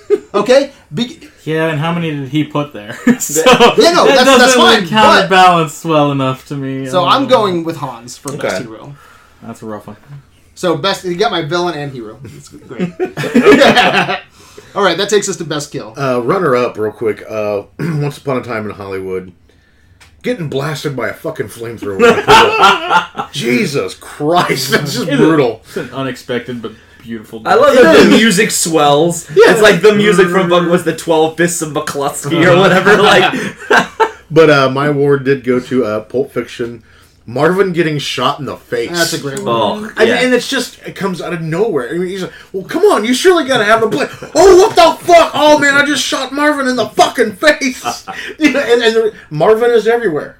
Yeah. I mean, all over the windshield, and, and you're cleaning up Marvin. I mean, Such a the- great scene. How It is. everybody reacts to that shit. It is, and it, wa- that was part of the reason why. I mean, you blow, you gunshot to the face, unexpected. uh, What what follows the dialogue that goes along with, and just Vincent's reaction. Oh man, I just shot Marvin in the fucking face. I mean, I just like, well, shit. you know, it was a great scene. You know what? Real quick, I still stick by that. The bastards, um, you know, fucking point. But I'm gonna go with Butch. I'm gonna go with Butch. I'm going with. Butch Pulp Fiction. Yeah, I like that. Do you agree with the Hans one at all? Unconventional I, I hero? don't. I don't. I mean, he's just. I think he's just trying to. No. He- okay. he's done too much bad for that Exactly. to outweigh it. I, It, yeah. it- it was like saying, you know, Trump did one good thing. Oh well, he's a hero. hero. I feel very passionate about the You know Butch what I saving mean? his fucking like- nemesis from that butt Yeah. raping. It- It's a cool scene, and I see what you're getting at, but a good deed here and there does Uh-huh. not make you a hero for all the bad shit. The, the, Fair the enough. dozen other, you know. Butch I mean, Butch could have escaped, and he went back. Yeah. He went back. No, All right, that's And going he got nothing out of it. He got nothing out of it. Yeah. But he could have lost I will say though, it takes him forever. I know, yeah, that's what I Yeah, say. yeah. Do you how many thrusts? Okay, do you think they got in fucking Marcellus Wallace? Because he's like, he goes, hey, he's like, help me, help me. He's like, fucking um, chainsaw. Uh, help me, help me, someone's raping me. Um, fucking, Shotgun. shot, shotgun. Help me, help me, someone's raping me. oh god, samurai sword. Can I, can I ask you a question? Because I I think about this every time I watch that movie. what what would be of the weapons that he gets? What did it's a hammer, then it's a Yeah. baseball bat, and then it's a chainsaw, and then it's a That's a- fucking katana. like what would what one would you have picked? Uh, I would have went with the uh, Hattori Hanzo sword. Fuck that. no. Okay. Listen. What, okay, Wayne. What about you? Shotgun, baby. Did wait? Was there a shotgun? What, I wasn't. Wait. I don't remember. I don't remember there being. I I, remember so. there was I a think they had hammer. it's a pawn shop. There should be a fucking. No, gun there. that, that's the other thing. It's, it's maybe a what the fuck, but it's like You know, I've honestly, been in a lot of I would have shops, seen a the lot of chainsaw guns because there's three guys there. Uh-huh. I'm one guy. What can I do here? I don't know how to use a goddamn sword. I do know how to use a chainsaw, and a chainsaw is very loud. A chainsaw is very mm-hmm. intimidating. Yeah. You get close to them, they're gonna back up. You get the guy, you get the fuck out of there. You don't actually have to. You know what I mean? Yeah, because I would have just left. You would have been just. I don't know. I don't know. getting What, what, fucked. what about you, Don? What, what Would you have went back for me, Kyle? what? Would you went back for me? Fuck no. That's why he's a fucking hero. But it's only because It's only because you'd be screaming, "Yes, please, more! I like this ass raping." That'd be weird if you went Dude, you would have loved came back downstairs and I would have had him bent over. I'd be like, Foreplay's "When's over, my bitch." turn?" Uh, no more foreplay, motherfucker. well, my best kill um, goes to Inglourious Basterds, and it's Donnie uh, beating up the, the German with the fucking bat, and just Teddy fucking Williams. Like I hate, I don't like uh, Eli Roth in this. I think he would- owns that scene really he- well. but he does great in that scene. But like, I, I would have, I would have preferred to see Adam Sandler, who was ah. originally cast. Oh, that would have been so Yeah. fucking Oh, great. yeah. But I just cool. like, I like the intensity of the scene, the the build up to that scene was like, The build up is sick. come on, Wilhelm, all you got to do is just tell me what's, just point at the map, tell me exactly Yeah. where they're at, and then like. we don't get much Nah, entertainment out of it. and then you just hear that you just hear that bat bat, hitting yeah. the fucking concrete walls as they go down.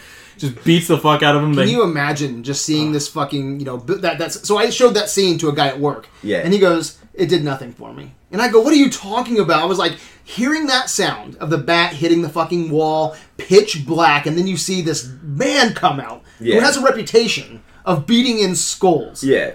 You're going to get hit to death by that bat. That is fucked. Dude, I have told him So anything not only- and everything he wanted Not to only know. that, but one of my favorite scenes in that movie is is I think it's the scene just prior to that where he's like, uh, I think they're talking to Hitler about about the bear Jew and about Donnie, and they're saying that like the Jews say that he's like a he's a golem. You know what I mean? Like Yeah. they, these basically he's this like. He's this like golem sent by God to protect them. You know what I mean? Like from from Nazi reprisal. Like I think that's fucking great. Yeah. Hey, that's that's fucking sick, man. Uh, what are we on? Best kill defeat. Uh, tied it. Okay. Oh, Um, first so time. first, this is my first tie. So so first is um, I mean Rick, Cliff, and Brandy versus the Manson family is just like That's great. it is. There's a, it's a big payoff for a long build up, right? You know what I mean? Yeah. Um, because you know we go into that movie. It's satisfying though. Oh man, yeah. Because you don't.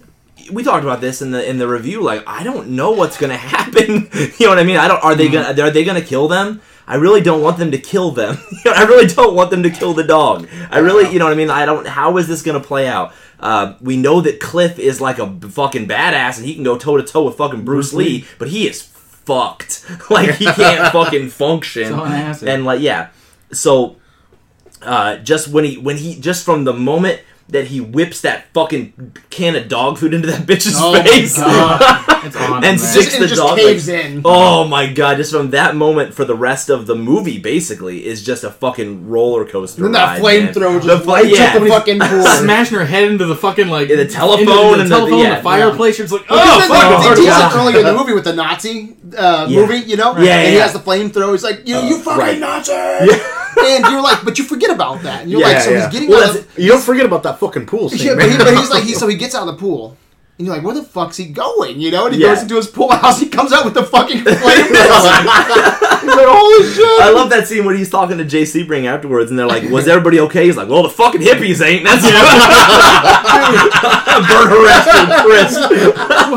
one of my one of my favorite well, the fucking hippies ain't. One of my favorite lines is connected to that scene, and it's like the cops are talking to him or something. He's talking. To, I think he's talking to uh, fucking uh, Cliff, and Cliff's Yeah. like, so he came in, he goes, and so the bad guy looked at me, he pointed his gun at me, he said, "I'm the devil. I'm gonna do some devil I'm gonna shit. do some devil I'm shit." here to do some devil shit, man. Can you imagine telling the cops that? But when he says it, just the way Brad Pitt just laughs Yeah. as soon as he's Yeah, like, yeah. My god! so that's my that's my first. it's one. a great kill, dude. Oh, dude, it's so it's just such a release because I'm so happy, like you know, because I don't want anything to happen to these guys, and it's just so over the top. Uh, well, like I told Um, you in our review, I really wish they, they would have killed uh, Manson. They would've because gone- Inglourious yeah. Mm-hmm. Basterds, they went the full way and they killed fucking Hitler and Goebbels and the whole party. Yeah. It's like go back to Spahn Ranch, man, and kill all of them. Um, the other one is uh, when when Butch guns down Vincent in Pulp Fiction because there's because it's the opposite almost. There's no the yeah, there's because there's no build up to it. Pop. yeah, it's basically like he he walks out of the bathroom and he he sees Butch and there's just this moment of like, well, shit. You know I mean? and then they're both kind of figuring out what to do. The fucking the Pop Tarts pop up and just gets blasted. yeah. And it's the thing that's cool about it to me is that like in any in any regular film where Butch is the protagonist through the whole film, it's just this nameless hitman kill. It's just a nameless, you know, henchman kill.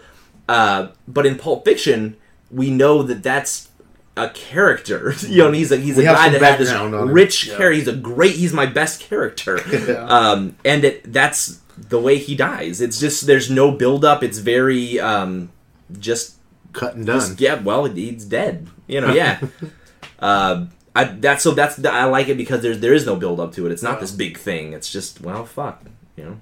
so many fucking great kills in this marathon. Um, the uh, your yours uh, with the the Colt kill, you know, is great. Um, the uh, the Marvin kill in Pulp Fiction's fucking awesome. Um, yeah, so many great kills. I'm going with Inglourious Basterds, and I'm going uh, with the Revenge of Giant Face. It's so fucking awesome. I couldn't come up with a better kill than Shoshana burning down her cinema like to the fucking ground with Hitler and his entire party in the fucking theater um, with um, explosive like film reels. I might add. So fucking meta, so cool. And uh, her giant face on the big screen is so freaky. Like we watched, we watched it right Yeah, before you guys came over, and I'm like. Can you imagine being fucking Germans in this theater, right? Yeah. And you know you're watching this uh, this, this this movie, and all of a sudden Shoshana's face appears on the screen, black and white, and you know then it starts fucking going up in flames, and she's like, "I'm Shoshana," you know. It's like Yeah. you know you are looking at the This Jew, is the face of Jewish yeah, vengeance. ven- Ju- Jewish vengeance that's gonna kill you, and then you know the, uh, you see that face, that projection through the fire and through the smoke. Yeah. It's so fucking and she's creepy. just laughing. That's what I like about it. She's laughing, and then the bastards come in with their fucking guns, and they shoot fucking like Germans like it's fish in a barrel. yeah. it's so. I love that. I love that they are like Donnie, for example. He's so into firing at them. It's like he forgets that there's dynamite on his fucking leg. Like he's just so into fucking killing Nazis that he's just like, well, uh, you know, just forgets about it. Yeah.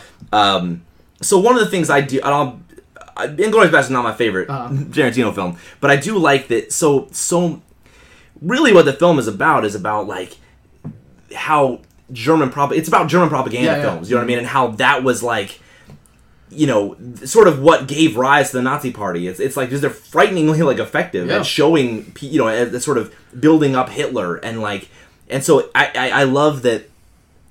The, the whole point of Inglourious Basterds is like, well, if if if a fil- if films can bring the Nazi Party up, Uh-huh. then films can bring the Nazi Party down. That's kind of meta. You know, yeah, I like yeah, yeah, it's, it's really cool. cool, like- yeah, and I do like um the David Bowie's Cat People. Like Yeah, perfectly that's such sets a- sets Yeah. up that kill. It's, Yeah. and that's one of my favorite uses of music too in a Tarantino movie. It is really good. Yeah. All right, so that takes us to what the fuck. All right, cousin Wayne, what is your what the fuck? Uh, mine uh, goes to Jackie Brown. I just uh, th- there's a commercial in the background going on the TV. I, I I I never noticed it the first time, but if you look close and you listen, this guy is beating the shit out of a woman with a rolled up newspaper and just yelling, "Read the paper! Read the fucking paper!"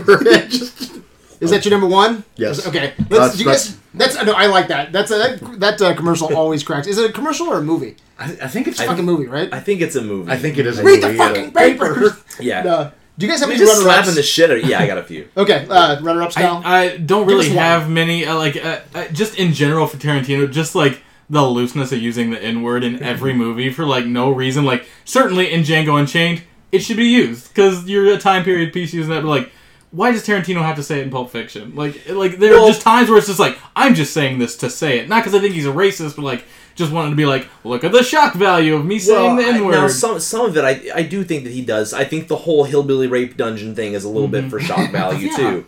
Uh, but also, I mean, I've heard him talk about this a few times. It's like, look, like I'm writing characters that are that are from Inglewood and fucking Compton and fucking that's how mm-hmm. motherfuckers talk in Inglewood and Compton. You know, and frankly, it's the way people talk in fucking Monticello. So you know what I mean? Like, I don't necessarily have a problem with that. However, I'm also not black. And I wouldn't, What? I wouldn't have a problem. You know what I mean? Like, like it doesn't strike me. There, but there, you know, obviously we were having. I had this conversation with people at work, and they were like, you know, like this, there's a, a, a black man at work that I talked to about it, and he was saying, you know, like I, I really like Django, but it's it's complicated for me. You know what I mean? Like like fuck, man, I, I guess it would be. You know what I mean? Like I, it's not complicated for me, but I can see how that would you'd have to reconcile that. Like, Any um, runner ups for you? well, yeah, one of them was just the the yeah, kind of the racism thing where um, he's constantly accused of being a racist and a sexist. I mean, Sam Jackson said like, uh, you know. He put Samuel Jackson in every fucking movie. Samuel he Right, does. Jackson, like Samuel the first time the Jackson- N words dropped, it's me saying Right. it. And you know, and, and he said like, look, you know, here's what I always tell everybody is like, anytime that he puts me in a film, I'm always basically the smartest guy Yeah. in the mo- in the movie. The guy that's got all the shit together, the one who's like running shit, and like I don't. He's just like a racist wouldn't do that. Yeah, you know what I mean? sure. Like, um, so that's just kind of just piggybacking off of yours. One one of the ones that's a runner up for me is like Butch wakes up in the hotel, and he's like, okay, it's nine o'clock. The the train get Leaves it's at like, train's at 11. eleven. Okay. All that shit happens So- in two hours. So I'm gonna flip the fuck out about the watch, drive back into town, get you kill Vincent, drive my car out, get in an accident, get fucking get in the hillbilly rape dungeon. It's, Kill hillbillies in the rape kill dungeon. hillbillies, reconcile with Marcellus Wallace, steal Zed's chopper, drive back to the motel, and then still have time to be like, it's not a motorcycle, it's a chopper. Yeah. you know what I mean? Like, like you've got There's two no sense of urgency. fucking hours. There's no way. Like, you know what I mean? I don't know how far away it is from where they're staying, but I would imagine a ways. You know what I mean? You wouldn't be staying nearby where everyone's looking for you. I'd imagine it's anyway. That's one of the things that kind of fuck it. That's in runner up for me. Okay. Uh, one of my runner-ups is why didn't fucking Dr. King just shake Candie's hand? But that's the great thing about that Dude, movie. I've read so many. So I've been split on this. So there's two things. Um, I'm going to get into the other one um, here pretty soon. But there's two things that always ruins Django for me. And this time I actually looked it up to see if anybody else had a problem with it as well. And because I just felt like I was a little weird. We've talked about this, Yeah. you know, a couple times. And one of them was, you know, shake Calvin's hand because it's just such a petty gesture that could have gotten in the way of everyone's safety. You know, because he gets Broomhilda and uh, or he gets um, Django. You know, he spent all this uh, all fucking winter bounty hunting with him so he can get the money, so they can get all the way over here. And then he gets uh, just fucking handshake. That's all there is is a handshake to get him out the fucking door, but and and then they can go, you know, fucking live happily ever after. this you is know? the best thing about King, though. So He's I- a I- sore fucking loser. Well, So That's- based on what? Have you ever seen him lose ever in Django? No, but he doesn't. That's the thing. That's- he yeah. doesn't lose. This lose. is the time he gets best. This is the time he and he just can't fucking let it go. See, he didn't lose. He won. He gets caught out. He gets He called gets- out, he but I gets think if you caught want to fuck over Calvin, I think there's a better way to do it instead of pulling out a pistol and blowing him away. Because you know what? I'm sorry, but Broomhilda and Django are dead. They should be fucking dead right here. You know? Yeah. He almost gets his dick cut off. Yeah. You know, the only way he didn't be is because someone wants him to go off with the fucking Australians. You know, um, this is one of those things where I'm just like, come on, man, shake his fucking hand. Well, that's I think that's what's great about it Uh-huh. because obviously, go shake his fucking hand. But I mean, like, so he, he they're sitting there in the parlor, and he's thinking about it. He's thinking about how like you know this kid, this guy getting fucking ripped to death by dogs, and he's like, look, I you know yeah he fucking he got us, but like I'm gonna give him this little fucking barb about Alexander Dumas being Yeah. black. You know what I mean? And you know so there- because there, he kind of wins there, though. You know he what I'm kind saying? yeah he kind of he kind of wins there and he and he's like he's at that point he's like all right I got him back you know what I mean so if nothing else like I prove that he's a dumbass in front of all of his fucking friends you know what I mean I, because Candie in that scene is Isn't that really- more shaking his hand though? well Can- so Candie's running his fucking mouth Uh-huh. until he makes that point and then Candie shuts the fuck up and so I think that at that point King is like okay like we're we're cool I got this. But then, but that's the great thing is they keep escalating. Now, now, fucking Candie can't let it fucking go. So is that worth Broomhilda and Django's life? No, no, no, no. But I'm saying be, be- that's what's great about the character. So that's what's that's what I think. It, I think it, anybody would tell you, yeah, obviously, but he can't fucking let so, it but go. But he's so that's calculated. his flaw. He's so calculated. I think that he would come up with another plan to fucking poison him in his sleep or some shit. You know, I, I think there's a better way to handle it than just fucking. There's a million. blowing- Th- Yeah. I- but that's what's so good about it, Brad. I, in no, my I could, I could handle it if there was if we saw uh, some kinks in his armor, if you would, earlier in the movie. But he doesn't. You know, he fucking wins, and I think he still wins. I think he wins at the end here, but he puts everyone's safety, Yeah. you know, in danger. So I think I always like it doesn't it doesn't work for me. Um, so that takes us to more runner ups. Kyle, I don't have any more runner ups. what'd you think of that? Oh, yeah, I thought it was bullshit. Thanks, guys. I like it. I, I just think it, Yeah, I think that that's, long of an it, argument it over shows a some. runner-up. I just think it's cool. Um, you, you said no more.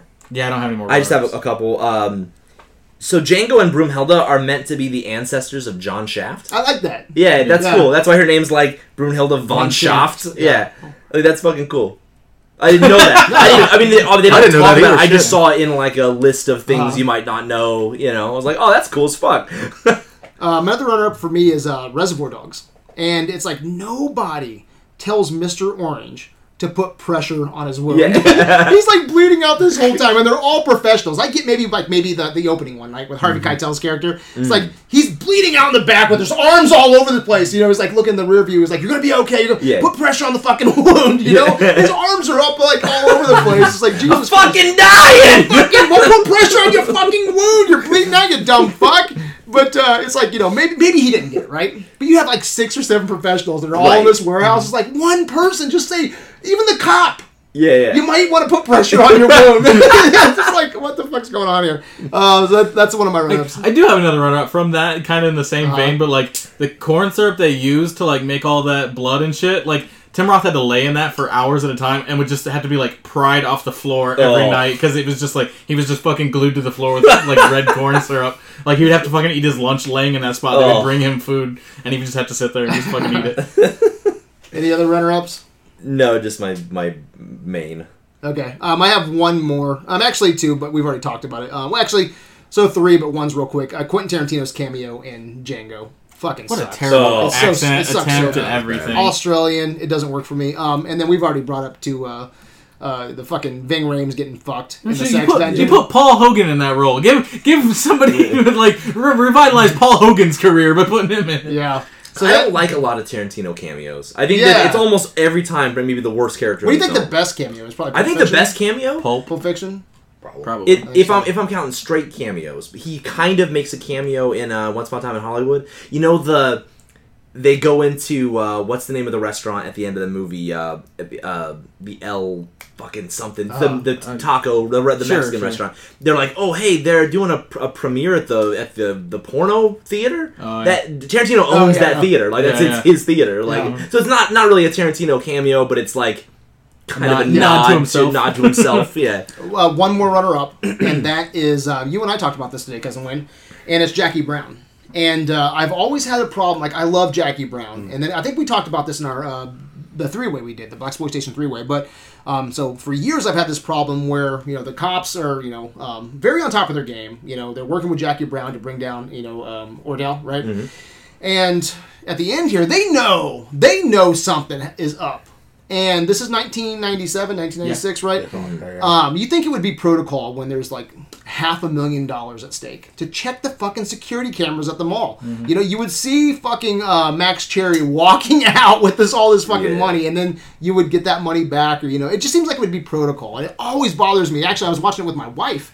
And my wife paused it because she's like, "Well, are there security cameras here?" And it's hard to see. I don't. I you, you can make an argument that there isn't any security cameras, but this is fucking 1996, 97, Yeah. right? It should be. And she Yeah. goes, I think there's a camera, and she pointed it out. You know, we couldn't tell for 100%, but there's there's there's fucking security cameras. It's a in this mall. It's a mall. There's- It's a mall. It's a mall, Yeah. you know? It's gonna be grainy. and no one brings But- it up. No one brings yeah. it up. So, runner up. So that takes us to our number one. You already gave yours. Uh, my actual winner is from Pulp Fiction, and she says, "Come on, don't be a square. It's a and then makes a rectangle." fucking rectangle. God damn it! it always fucking bothers me. Like, don't be a square, big fucking rectangle. Like, Yeah. Ugh! and then like it's it's if you don't draw the lines on it, it's still like it's still clearly a Yeah. rectangle, but like it's way more wouldn't be so passable than if you don't fucking highlight how fucking wrong she is that it's a square. Ugh, it bothers me. Um, so I, this is like this is one of those things I read uh, where so it's about it's about um, Reservoir Dogs. They have that scene in the beginning where Tarantino is talking about like a virgin, you know, and like it's about a dude with a big dick, you know what I mean? And it's about and he's fucking her and it hurts, you know. And uh, so apparently Madonna was a big fan of the film, and she wrote to Quentin Tarantino, and she wrote him a letter that said to Quentin. It's not about dick, it's about love. Madonna. like, and just that she felt the need to just write in and be like, just so you know, it's not about dick. That's funny. Nice. Man, my number one, I'll probably get a little bit of uh, kickback for, but I'm I'm going with Django Unchained again, and it's uh, for the uh, convoluted plot. Um, I think there's a better plan than Mandingo fighting. Um, I think because you know they offered to pay, I think it was like what fifteen thousand dollars for Yeah. the, the Mandingo, and uh, I don't. So uh, my problem is Dr. King is German. You know, um, and they already know that there's a German slave. So as, as as eccentric as Dr. King is, I think that he could go right in there. Okay, and they've already got they have more than enough money. I think All you gotta do I is think get his Jane, attention. I think yeah, all you have to do is get his attention. All right, and I think you can still get his attention by offering. I think what the house slaves were going for like you know five hundred bucks or something Yeah. like that. Go in there and Django has ten thousand. Right. I think just from over the fucking winter, and so just go in there and offer fucking six thousand Yeah. because you're a German and you haven't spoke to anybody in German. You're, you're fucking your your uh, your native tongue for years. Cal? Calvin Candie is a businessman. Yeah, There's no like- reason he wouldn't accept that. Yeah, and it's like, hey, I, I want to speak, to, you know, I want, I want companionship, you know, from a German, you know, someone who speaks German, you know, that'd mean a lot to me. I'll give you six thousand, you know, for this for this slave. And I, I think that plan would work. And um, I love Tarantino, but you said at the beginning here, cousin Wayne, that sometimes he gets a little too wordy and the scenes Yeah. get a little bit too long. And I agree with that. And I, I'm a huge, he's my favorite director of all time. But I think this is a case right here where it's just overwriting. And it's just like, come on. Even, you know, one of my, fa- it almost got my favorite quote because DiCaprio was talking to Stephen in the fucking, the, the, uh, the, the parlor, uh, parlor or whatever. And he goes, them time wasting sons of Right. bitches. And I'm like, yeah. fucking hey," because we, we could be done with this movie by now if you just went in there and fucking offered. I know that that's, you know, doesn't make an interesting movie. Sure. But then you just need to create some kind of obstacles later and, and just, you know, I would like at Yeah. least Django to come up and say something like, that plan kind of sucks, man. It's like, well, Yeah. we're going to do this because that's just how I do things. You know, I like fooling people. That would be even fine. But anyway, I have a huge problem with that. So, I agree with you. That's fair. all right. Um, that takes us to our next category, which is, ah, this will be fun. Yeah. Best score or soundtrack, Cousin Wayne. Uh, all of Tarantino's films have a great soundtrack. That's Mm-hmm. the problem. Uh, to boil it down, it came to a personal preference. Which one did I like the best? Yep. And that's Jackie Brown. Nice. What was your favorite use of music out of all the movies? Uh, uh, that's uh, Strawberry Letters. I, I think. it's- Letter uh, 23. Yeah, Letter Twenty Three. When you, they're playing that, it's just so nonchalantly Oh. pulls into the direct yard. Blam! It's so good. And it's just chipper little kind of you know toe touching soul Uh-huh. whatever uh, song going on while he does it. It works so fuck. It's It one of my favorites. It's, it's in my top five. It might be my fucking favorite use of music. Yeah. Uh, for me, it is K Billy Radio from Reservoir nice, yeah. Dogs. I love that there's that running theme of just just music and like it plays, and you get the incredible Stealers Wheel yeah, stuck in the middle scene, which Yeah. is like just one of the more iconic moments in, in just like music, Mm-hmm. kind of in a film ever. Um, and, and again, I just love that, that running theme of like, hey, we're taking it back old school. You know, it's Steven Wright's like very monotone voice throughout this whole thing. Music just plays like a, a huge part. They talk about like a virgin, like we brought up. You know, the night the lights went out in Georgia. Like they, they Yeah. talk about music. Music just plays a big part in the film. You're wrong, Kyle. No, it does. these no, these soundtracks are so fucking. Good. No, but yeah, and it's it's just that, that ear cutting scene with like this happy poppy little fun Yeah. song and like Yeah. a dude being like maimed is Yeah. just fucking beautiful. You motherfuckers could drop Django and Glorious, and I'd still be like, you know, Dude, Django's you- main you theme is fucking No, dope dude, as wait- shit. Yeah, it is. I don't. So I, I don't own a lot. Like I don't buy soundtracks usually, Mm-hmm. but I own a lot of these soundtracks. You know what I mean? I listen to the Django Unchained soundtrack a lot. I think the Django Unchained soundtrack is amazing. It's great. I don't love the way it's used in the film a lot of the times. I think that they they set up too many moments that are just feel like music video moments, in, in my opinion. Uh, going into this, I would have said Reservoir Dogs probably or Jackie Brown. But dude, like I've been fucking listening I've days uh. listening to fucking soundtracks, and I th- I think Pulp Fiction might have the best soundtrack of all time. Hmm. I think I literally I literally think that might be the case. Nice. I think it's the I think it might be the best soundtrack of all time.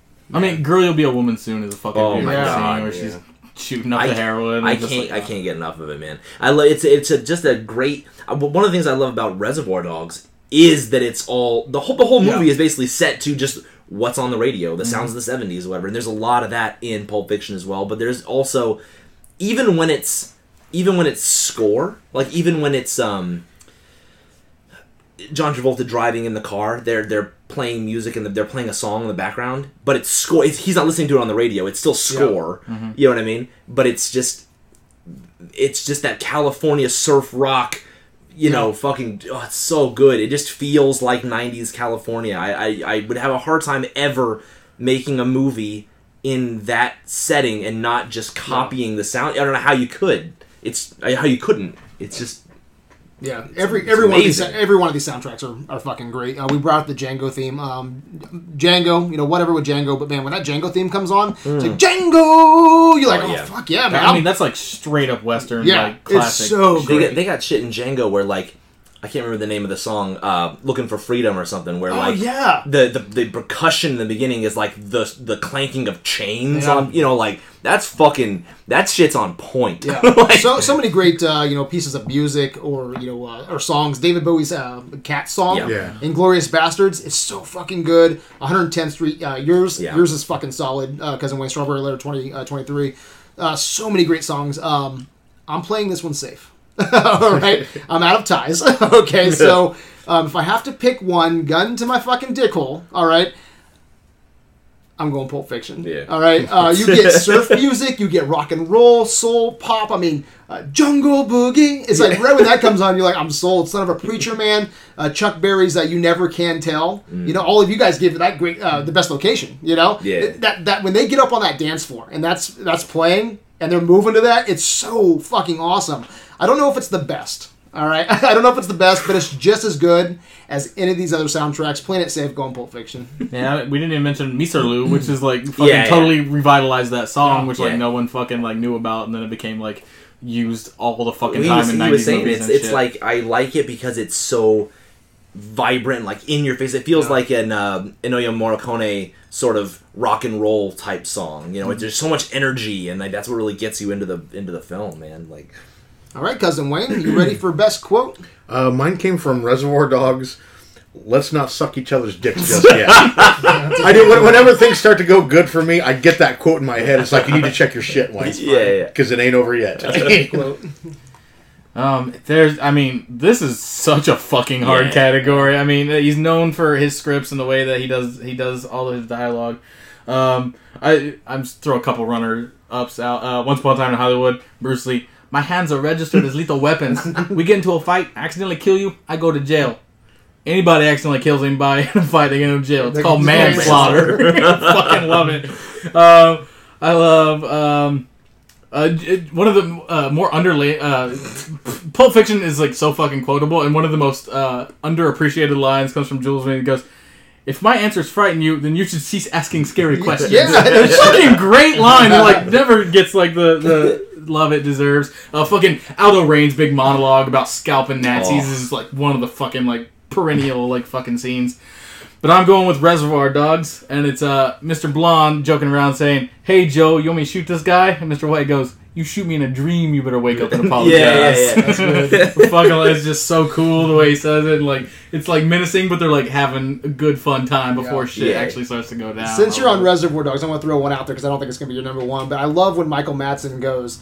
He tells uh, Harvey Keitel, gonna he goes, bark all day "Yeah, you gonna bark all day? you gonna Are bite? you gonna bite?" Takes a drink Could- of that Tell me that wouldn't piss you the fuck off. all right, what's your number one? I have I have a tie. so I, this is my second second, tie. Um, so a lot of what I like about Tarantino film is the, is the dialogue. You know what I mean? And it's not the big. It's not the the path of the righteous man shit. It's not that shit. It's the it's the little like things that you would use almost in everyday conversations. you know, like so I said before how like Reservoir Dogs is one of the films that I grew up watching. It was like one of the. It was probably it was probably my first favorite movie. You know.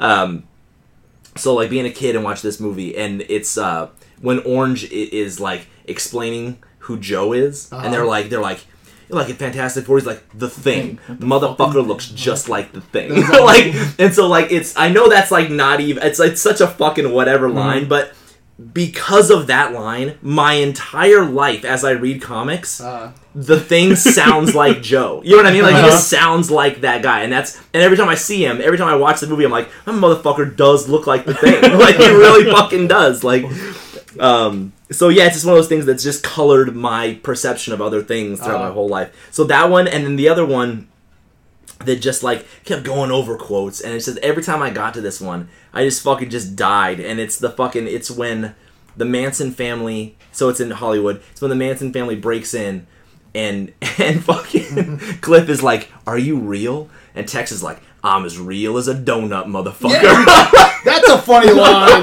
dude. I'm a real as a donut. I'm as real as a donut, motherfucker. Because I have no idea what the fuck Oh, that means, great. and it's just like I Cliff can doesn't imagine. either. Cliff's yeah. like, what? yeah, I can imagine being like just fucked up on acid and being like, this dude's got to fuck. I'm gonna do some devil shit. He's like, I'm as real as the, I'm as real as a donut, and he's like,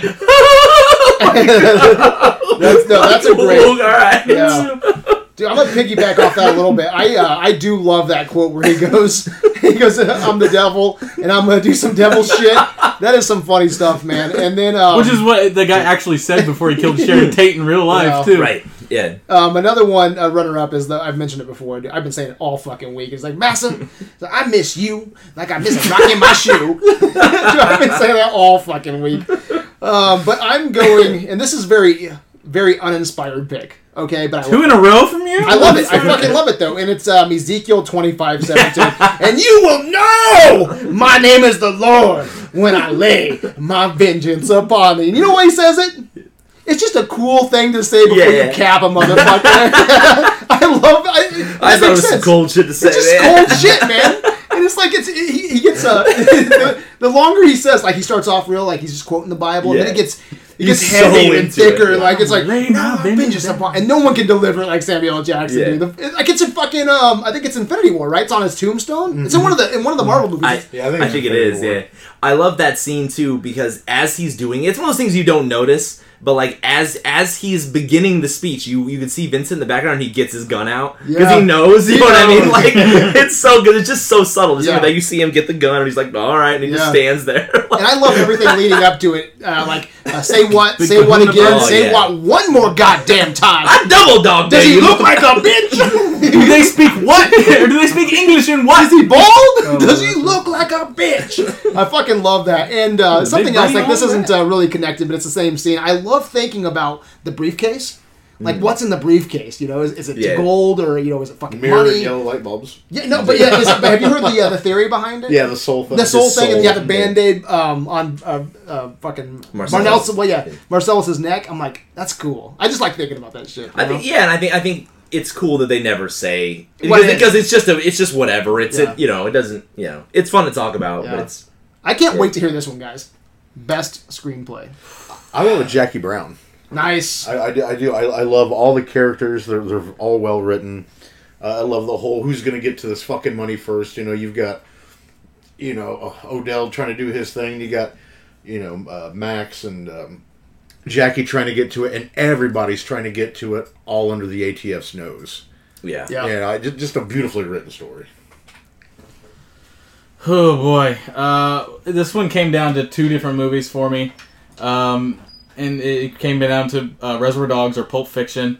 And I think there are just enough scenes in Pulp Fiction that are just, I don't know, too long-winded or e- whatever that just brings it down a little bit on the screenplay side. So that's why I'm going Reservoir Dogs. I think it's it's snappy. Like every scene makes sense. Like it's it. It was the first one to kind of break that narrative mold. I mean, obviously it was his first like main film, so it breaks that mold. But like it's it's really quotable. It's it's the lines. The story is like just very simple but very solid. It all just fucking runs together and makes sense. You I know, know. like even and we start off with the, the like a virgin scene, which is just like it becomes that that trademark of Tarantino because that scene is just like. I'm just spinning the camera around. We're talking about songs. We're talking about Right. not tipping waitresses and shit like that, and it's all just so fucking well constructed. I agree with you. That's uh, Yeah. I had the, the same sort of process in my head. It was like, well, I really, I really, I want to say Pulp Fiction. Mm-hmm. I really want to say Pulp Fiction, but if I think about it, a lot of the things that Pulp Fiction does in however fucking long Pulp Fiction is, Reservoir Dogs does just as well in, ha- in an hour and a half. You know what I mean? It, it you still get all those. You get to know these characters, even though you spend vastly less time with them. Mm-hmm. They might only have a few lines or even just looks that they give or whatever, but it's it's so Reservoir Dogs. I think accomplishes so much with so with so little in comparison. Hmm. So yeah, for me, it's Reservoir Dogs. Nice. Another hard category, guys. Um, it was between Reservoir Dogs and Jackie Brown. I ended up going with Jackie Brown. Okay, So yeah. it's based on the novel Rum Punch by Elmore Mm-hmm. Leonard. Um, this is Tarantino's first adaptation, unless you're counting uh, ripping off City on Fire for Reservoir Dogs. I mean, he rips off a lot of things Yeah, does. every does. movie he's Yeah, ever done. But So, but he changed the race of the main character. It was uh, originally going to be a, a white blonde chick. I cannot imagine Jackie Brown being this white blonde haired girl, you know, Yeah. doing so. It, it- that sounds uninteresting to me. Right. Um, and then so just just changing it up. Um, I think this also feels a little bit more restrained. I think it feels a little bit tighter. You know, like like I agree with you where Tarantino can get a little wordy, and he can some scenes go um, a little you know longer than what they should. And I think I think his dialogue sometimes is his best of Tarantino and the worst of Tarantino. And I think uh, everything's just a little bit tighter here because it's an adaptation. Um, I would love to see him tackle another adaptation and see you know what it looks like. But yeah, I think this is a great mixture of the author's voice, which I haven't read. Okay, I haven't read Jackie Brown, but you can tell it's someone else's voice okay. with Tarantino on top of it, and it just feels tighter to me. So Mm-hmm. I'm going with Jackie Brown for adaptation. All right, special Next achievement, category. Uh, special achievement. I, uh, something we talked about earlier. I want to give it to uh, Once Upon a Time in the West for the, the realism of Hollywood. Yeah. I mean, that's fucking amazing. Like you said, yeah, the, the cars just all the way down. They're all, they've all got that, that you know that late '60s look. All the billboards, all the stores. It, you he recreated a whole fucking ci- and a big fucking city too. Yeah. You know, just really impressive how he did that.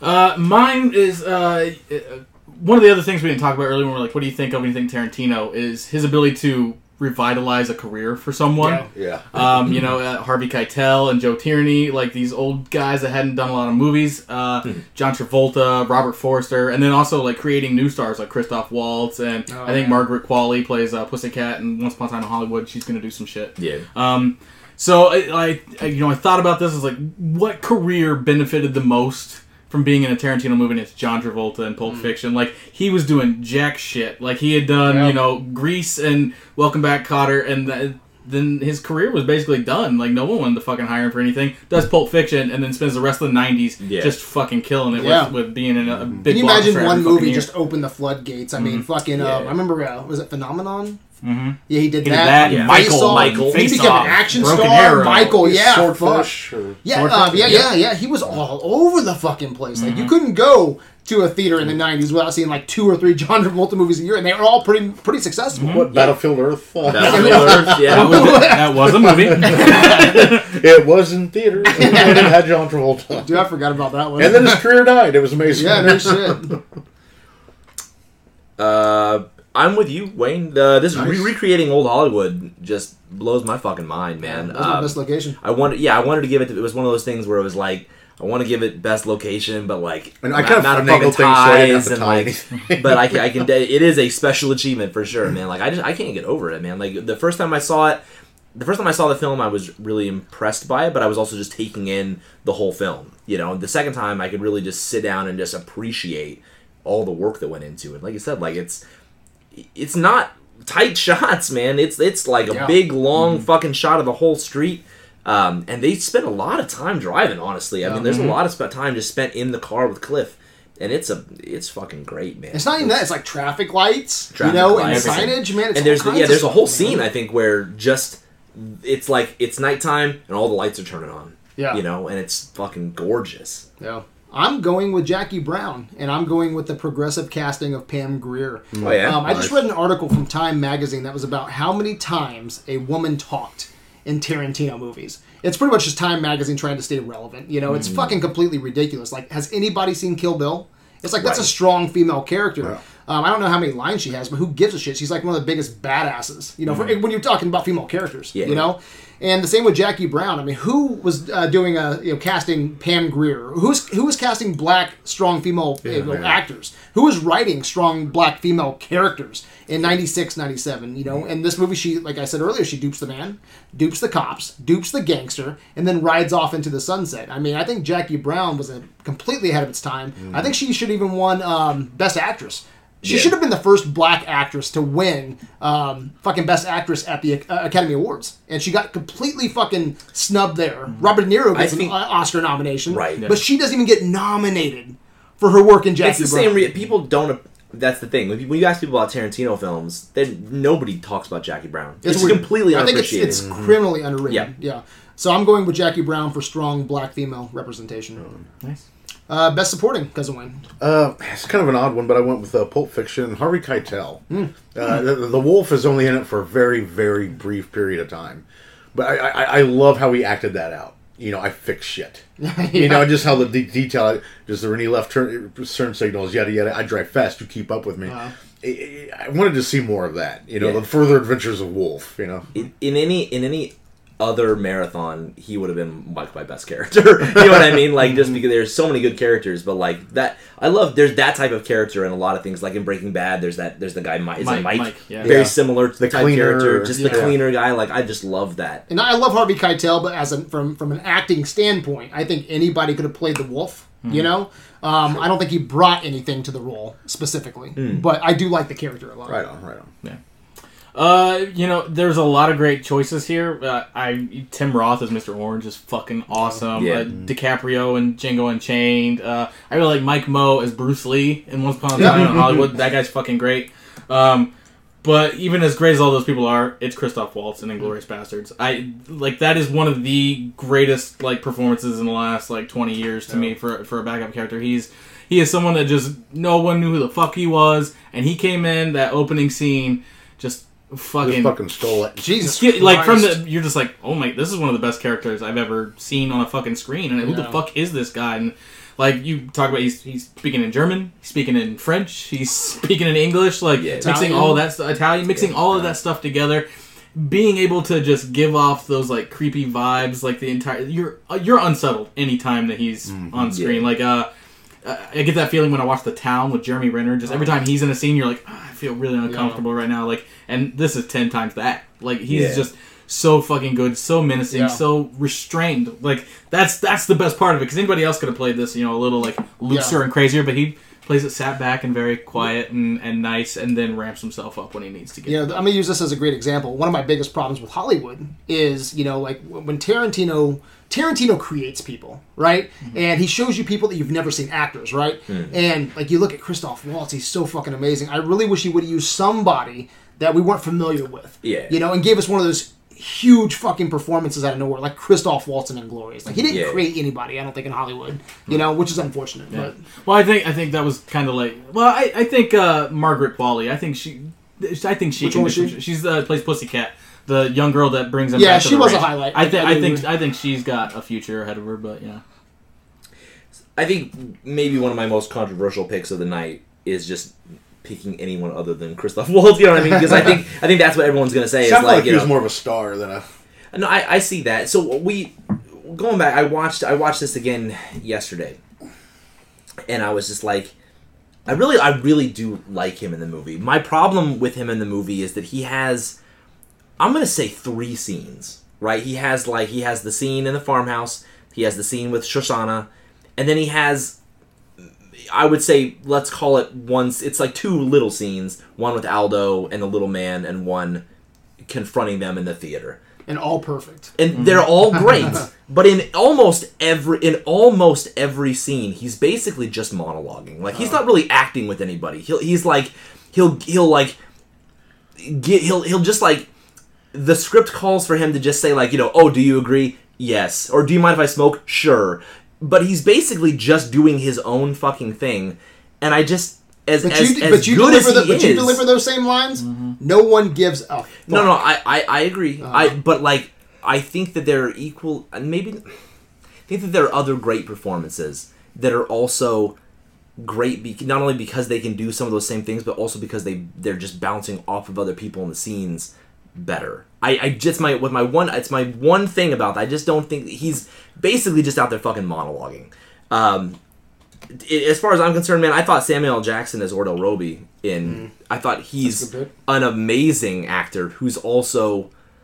I mean, yeah, may, maybe his highs aren't as high as Christoph Waltz's in Inglourious Basterds, but he's all throughout. He's in every fucking scene basically, and he's running the gamut of emotions. And you know, I just I don't know, man. It, it hits better for me. Okay.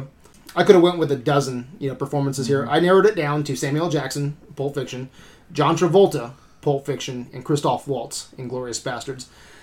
I'm going Inglourious Basterds. um, fuck, man. This is the role that introduced the world to Christoph Waltz. I mean, he actually won Best Supporting for his uh, uh, work in Django and Inglourious, uh, back-to-back Oscars. Um, and Tarantino almost did not make this movie. He almost did not make this movie because he could not find anyone that would be able to play Hans. And he met Christoph Waltz, you know? And the rest is cinematic history. He's fucking amazing in this movie. You know, he switches from German, English, French, Italian. And, you know, I think uh, you know, there's there's a lot of people that can speak multiple languages, right? So you know, what, whatever with Yeah. that.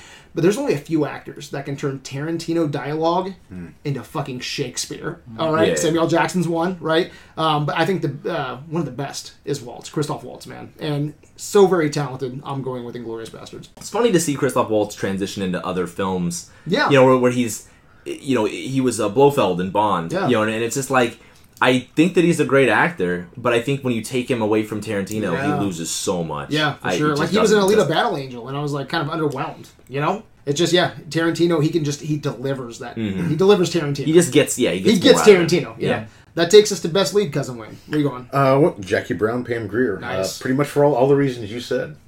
I mean, really, I, I would I'd just be echoing what you said. But she, she's fucking amazing in this in every way. Yeah, uh, this was a tough one, but it really came down to one movie for me and picking between Brad Pitt or Leo DiCaprio and Once Upon a Time in Hollywood. Um, I landed on Brad Pitt, um, and it, it's I, I still I'm not even fully comfortable like going that way because Leonardo DiCaprio is fucking incredible in this movie. Like the scene where he's actually acting, but Oh. acting as an actor is just fucking beautiful. Yeah. Um, but there's something about Brad Pitt, like going into Once Upon a Time in Hollywood, I didn't know what to expect out of this Yeah, movie neither at all. Like I, I tried to stay as much away from it as possible. Just That's like, one of your problems with it, right, cousin Wayne? right. It's like I just want to take it in as it comes to me, and it was a lot more comedic than I ever could have thought it was going to be when I went in to watch it. And like, he's a big source of the comedy. He is Yeah. ridiculously hilarious. Now he's been funny in other things like.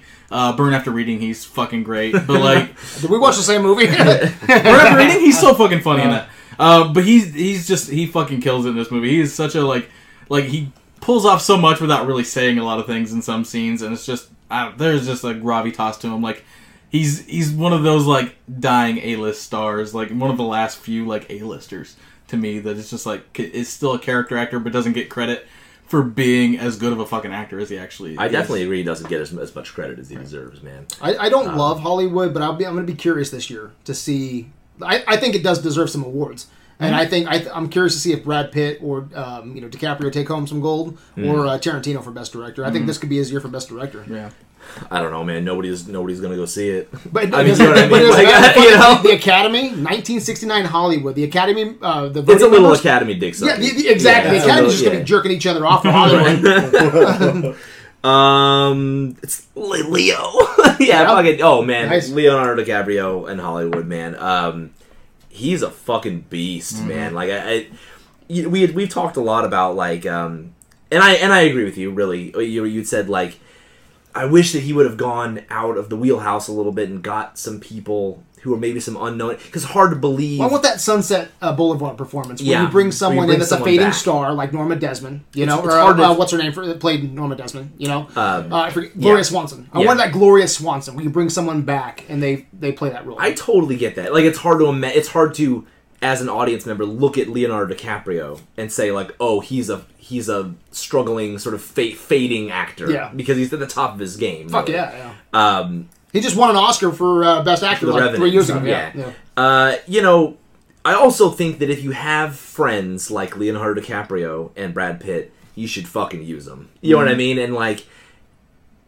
They fucking they they murder this fucking movie. It's fucking great, man. Um, I do like them in it. I just think there's there's more inspired casting, I don't disagree. I do- don't but I do like totally agree with with that. But I fucking and they're a huge box office draw. You're not gonna. I mean, if you're if you uh, if you're Tarantino, you'd be foolish not to work with That's uh, what I'm Brad saying. Pitt and That's what I'm saying. Yeah, fucking DiCaprio. Uh, DiCaprio just like you, like you said, it like uh, just the scene, the scenes where he's being an actor, like on Lancer and shit. Like I fucking, fucking Yeah. love. It's it's crazy. Like it's it's amazing. Like as an audience member, like I'm almost like tearing up watching you just nail a scene. Yeah. You know, because that's how fucking you're just fucking crushing it, man. I it's amazing to me. nice. I'm going uh, Pam Grier for Jackie Brown. Yeah, it's good. Uh, oh, yeah, honestly, again, uh, I think she should have been the first black actress to win uh, Best Actress at the uh, at the Oscars. Um, 100%.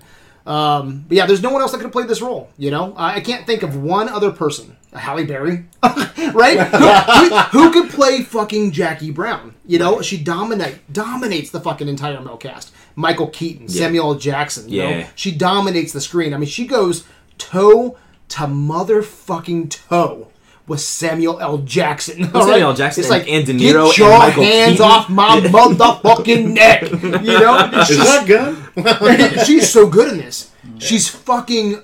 She's amazing. It really upsets me that she did not take home any kind of gold because after Jackie Brown, she really didn't do too much. You know, No. it's very unfortunate because she's a. She lights up the screen, man. She really Yeah. is. I think she's she's fantastic in this. So going uh, Pam Grier. Uh, it takes us to best scene because I can't wait to hear this one. Uh, for me, it it was the one. You know, what Best scene in a Tarantino movie. Yeah. Yeah, you know, I'm, I might get some shit for this one, but fuck it. Uh, what scene did I watch over and over again a few times?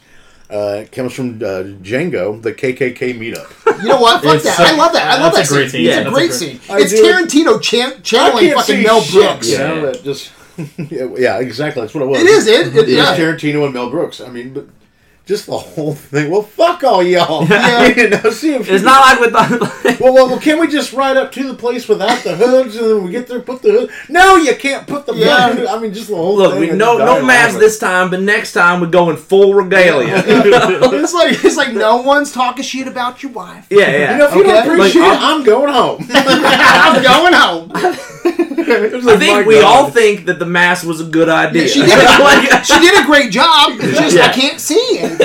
It's like I love that dude. I, I almost went with that. it. I almost went with that. I love that scene. I did. I watched it over and over, and I thought, yeah, this is Can't fucking see it. shit. You know? I can't see shit out of this goddamn And it's so true, right? That's what's funny. You know, honestly, if you would have asked me what probably happens in a KKK meetup, I can picture that. No shit. Yeah, yeah. I just And one guy's chewing tobacco, oh, like spitting out his fucking eye. It's so clever, dude. I, I love that it. scene.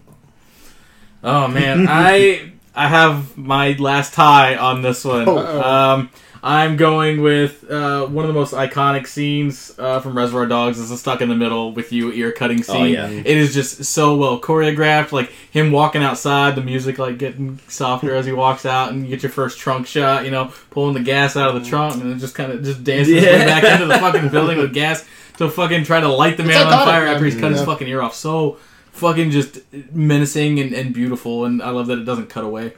Uh, and the second is from Pulp Fiction. It's the big Kahuna Burger scene, like just all of the all the stuff that's happening there. Just like because Jules is like, oh, That's that, a I'm gonna. I'm gonna tell your boy out with cheese story, start but then sipping like it's my fucking fucking story. yeah, yeah. I'm gonna eat your burger. I'm gonna drink your whole fucking drink. Like I'm gonna quote scripture at you. I'm gonna get shot at and be like, "What like so much happens in that scene, and it's so fun. Just like look at the big brain on Brett. fucking great. If we're gonna it. use a tie, man, best scene's a pretty good spot to use a tie. yeah. Uh, yo, I'm with fucking Wayne, dude. It's fucking. It's fucking great. Big man. Daddy and the Klan, fucking ride, ride again. It's fucking, it's hilarious, all man. Like, yeah. It's it's so like it's just I love anything that just takes the piss out of fucking racists. Uh, you know what I mean? Where like yeah. you know yeah like where there's this fucking the Klan. You're supposed to be fucking scared of them. you know what I mean? They're all on the fucking Yeah. horseback with these fucking men. They got torches and shit. and they're Uh. just they're all just out there being like.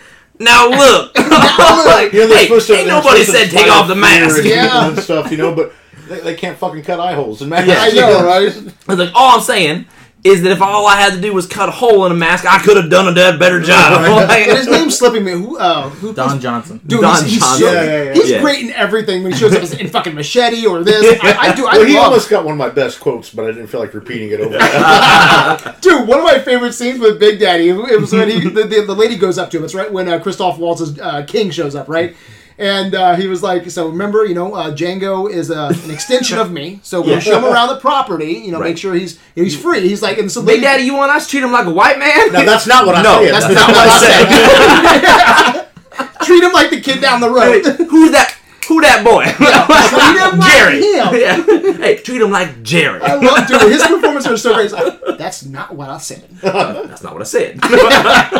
Oh my god! So best scene. Um, goddamn, I could have get yeah. I have a few interrupts here. Um, Pulp Fiction on the Butch's watches scene. Oh, yeah. So he wore the uncomfortable watch. Up Up his my ass. ass. oh, you're talking about the, the Chris. Yeah, yeah. Yeah, yeah. I held this watch in my ass. you know, That's now your fault. He I'm giving it to dysentery. you. Great scene. Um, shooting Marvin in the face. Yeah. So fucking good. Uh, Reservoir Dogs, the uh, Madonna no tipping scene was Yeah. really, I- and I love how the camera moves, which he Yeah. kind of repeats in Death Yeah. Proof, you know, like Act Two, you know. Um, Django the Hooded Riders, can't see shit. I love that. Um, the Hollywood uh, the cult scene where the fucking barbecue in the pool, um, and Glorious Bastards, the uh, the opening farmhouse scene. And real quick, I want to throw this out. You know what would get my favorite scene if it was in in this? Would be True Romance. Sicilians are spawned by. It's fucking great It's with, with so Christopher Walken talking down. And the uh, the Inglourious Basterd scene at the farmhouse kind of reminds me of the True Romance scene. It's like this, this. You know, you have the mobster, you have the uh, fucking German talking to blue collar kind of workers. You know, um, kind of threatening. You know, really great stuff. Um, and then the the Revenge of Giant Face. You know, got my best kill. I fucking love that scene. I decided to go with all your motherfuckers' best location, and I'm Oh, going yeah. Jack Rabbit Slams from Pulp Fiction, Nice, man. nice. It's uh, one of the coolest hangout scenes. They're fucking talking, they're flirting, you know, they're, they're drinking five dollar milkshakes, and then it happens, man. The fucking Jack Rabbit Slim's dance contest. you know, it's the return of John Travolta. My which you husband get- told you Yeah, to take me out and have a good time, and I want that trophy. yeah, and, and if you're bringing John Travolta back, I You're know gonna have he- him dance. You know he's a hitman, but you're gonna have to have a dance scene. he's got Yeah. the moves. He, he's got the moves. And he's so fucking smooth. Him and Uma Thurman on that Yeah, dance yeah, floor, the were good. music, the dance moves. It's just, it's super fucking cool. Yeah. And there's just, it's the movement. It's the movement to it. Like, you know, we can Yeah. get up there and fucking dance all day doing the twist and shit. But there's something about, like, I don't know if you guys watched. I posted a video of Quentin Tarantino, I think, on the Graham Norton show. And he's talking about how, you know, he set up this scene. And talk about, like, this, uh, Pulp Fiction was his second movie, right? yeah. and you got John Travolta, and you're gonna show John Travolta how to fucking dance, and, and, and so like John Travolta was up there doing his twist move, you know, Mm-hmm. but it was Travolta or uh, Tarantino that choreographed all that. You know, he's like, I watched Aristocats back in the day. Yeah, yeah, okay, and Aristocats there was a dance. th- This They cat, do- yeah. this cat comes out and dances like this. So he's like, Uma Thurman had a dance like that, and, and John Travolta can dance the shit off of everybody, right? But he's like, I want him to be more wooden. You know, Yeah, yeah, yeah. and he's kind of like doing this shit. I'm like, dude, but you know what? Even as wooden as that is, John Travolta Yeah. is so fucking smooth Yeah. Yeah, on he that is. dance floor, man. Yeah. I fucking love it. So it's a, it's iconic. I mean, I'm going Pulp Fiction. So, uh, cousin Wayne, defining moment, brother. Uh, I give it to Pulp Fiction. Uh, Marcellus Wallace getting butt raped. oh, that's your defining moment. Because it just goes to show, no matter how powerful you are, no matter how much money you have, Nice. You have a butthole. That if, if fucked. you have a butthole that can be fucked. no, that's great, dude. defining moments is the sex dungeon. Where you going, Kyle? That's, that's all you gotta say. Well, I guess that's all you gotta say about an ass rape I scene. uh, my defining moment, you know, is uh, things that I think of when I think Tarantino, and it's you know uh, six guys in black suits walking down railroad tracks to "Little Oh. Green Bag" by Booker T and the MGs. Just dum dum dum dum dum dum. It's just that, just fucking like that look. It's so simplistic. It's so tight, Yeah. so clean, and these dudes are just so fucking badass, and they're just like. Walking down that train track, that song is fucking great. Like it, just that scene always just kind of pops into my head. So that I always come back to uh, Reservoir Dogs as being a film that I grew up with or whatever. And the, the scene that I always think when I when I talk about Tarantino films, what I like about them, I always think about that diner scene. You know, the, the the coffee scene. Uh, where it's just that's really the that's the introduction to the film is my introduction to Tarantino really, um, and I just I love that about it. Nobody else is gonna spend any amount of fucking time sitting in a you know, sitting in a, a diner just talking about tipping waitresses and you know, fucking what what like a virgin's about and shit. And it's just like that's that's what Tarantino is to me. It's just that extra dialogue that doesn't really matter but tells you so much about the characters. Um, unfortunately, I didn't give too many awards to Reservoir Dogs. Um, it's in my top five Tarantino movies of all time. I love I love Reservoir Dogs, just how it played out tonight. Um, but it was the first movie I watched in the marathon. And when Little Green Bag Kyle you know, pops up, man, over that opening credits, that's that's all you need, you know. And then you're all you're you're ready to watch the uh, Yeah. the six movies in the fucking marathon. Um, it doesn't get more iconic, I don't think, than black suits walking down the road in slow fucking motion. You know, the band apart. You know, Yeah, it's yeah, fucking yeah. it's great. So that's my defining moment going Reservoir Dogs. Dope. Best director, cousin Wayne. Uh, I went ahead and gave it to Reservoir Dogs. Uh, it's just you know, first like I said, just uh, the nerd's dream. He's sitting there in the movie store going, "I can do this shit." And for his first, I mean, just so impressive. That is his first movie. right. You know, and he, he, he did. He had some great great shots. He got a lot of great performances out of his actors. Uh, just a very fluid the way the movie flowed itself. Fucking amazing for it. Uh, for me, I'm gonna go with Once Upon a Time in Hollywood. Uh, man. I think uh, because there's just such a, it's so un-Tarantino in the way that it is Tarantino. I, I, it's it's so difficult to explain. I think he's doing a lot with this movie. There's, there's some really fucking great shots. You get all the Tarantino things, you know, for the most part. Um, that just you think of when you think Tarantino, and you're getting these just excellent performances out of people, building up this great just story out of very little. I don't. I don't there's. Yeah. It's, it's so hard to explain, and I think this is a movie that'll just keep growing with me even I- as time goes on, and and it, yeah, it's it's it's it's cool to incorporate like you get these little nods to all his other movies like in this too. You get you know the Inglourious Basterds is the 14 Fist of Yeah. McCluskey like.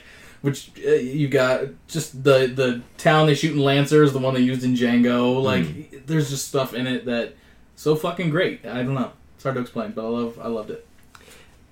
yeah, man. Fuck, this is hard. Mhm. Um, and it's hard because it's like best director, but you have to consider that he he does everything. You know what I mean? He, Right. it's- he rewrites Writes, them, directs them. You know, Acts. acts in, in a lot of them. Um, so I mean, I think for me, it's I think it's got to be Pulp Fiction.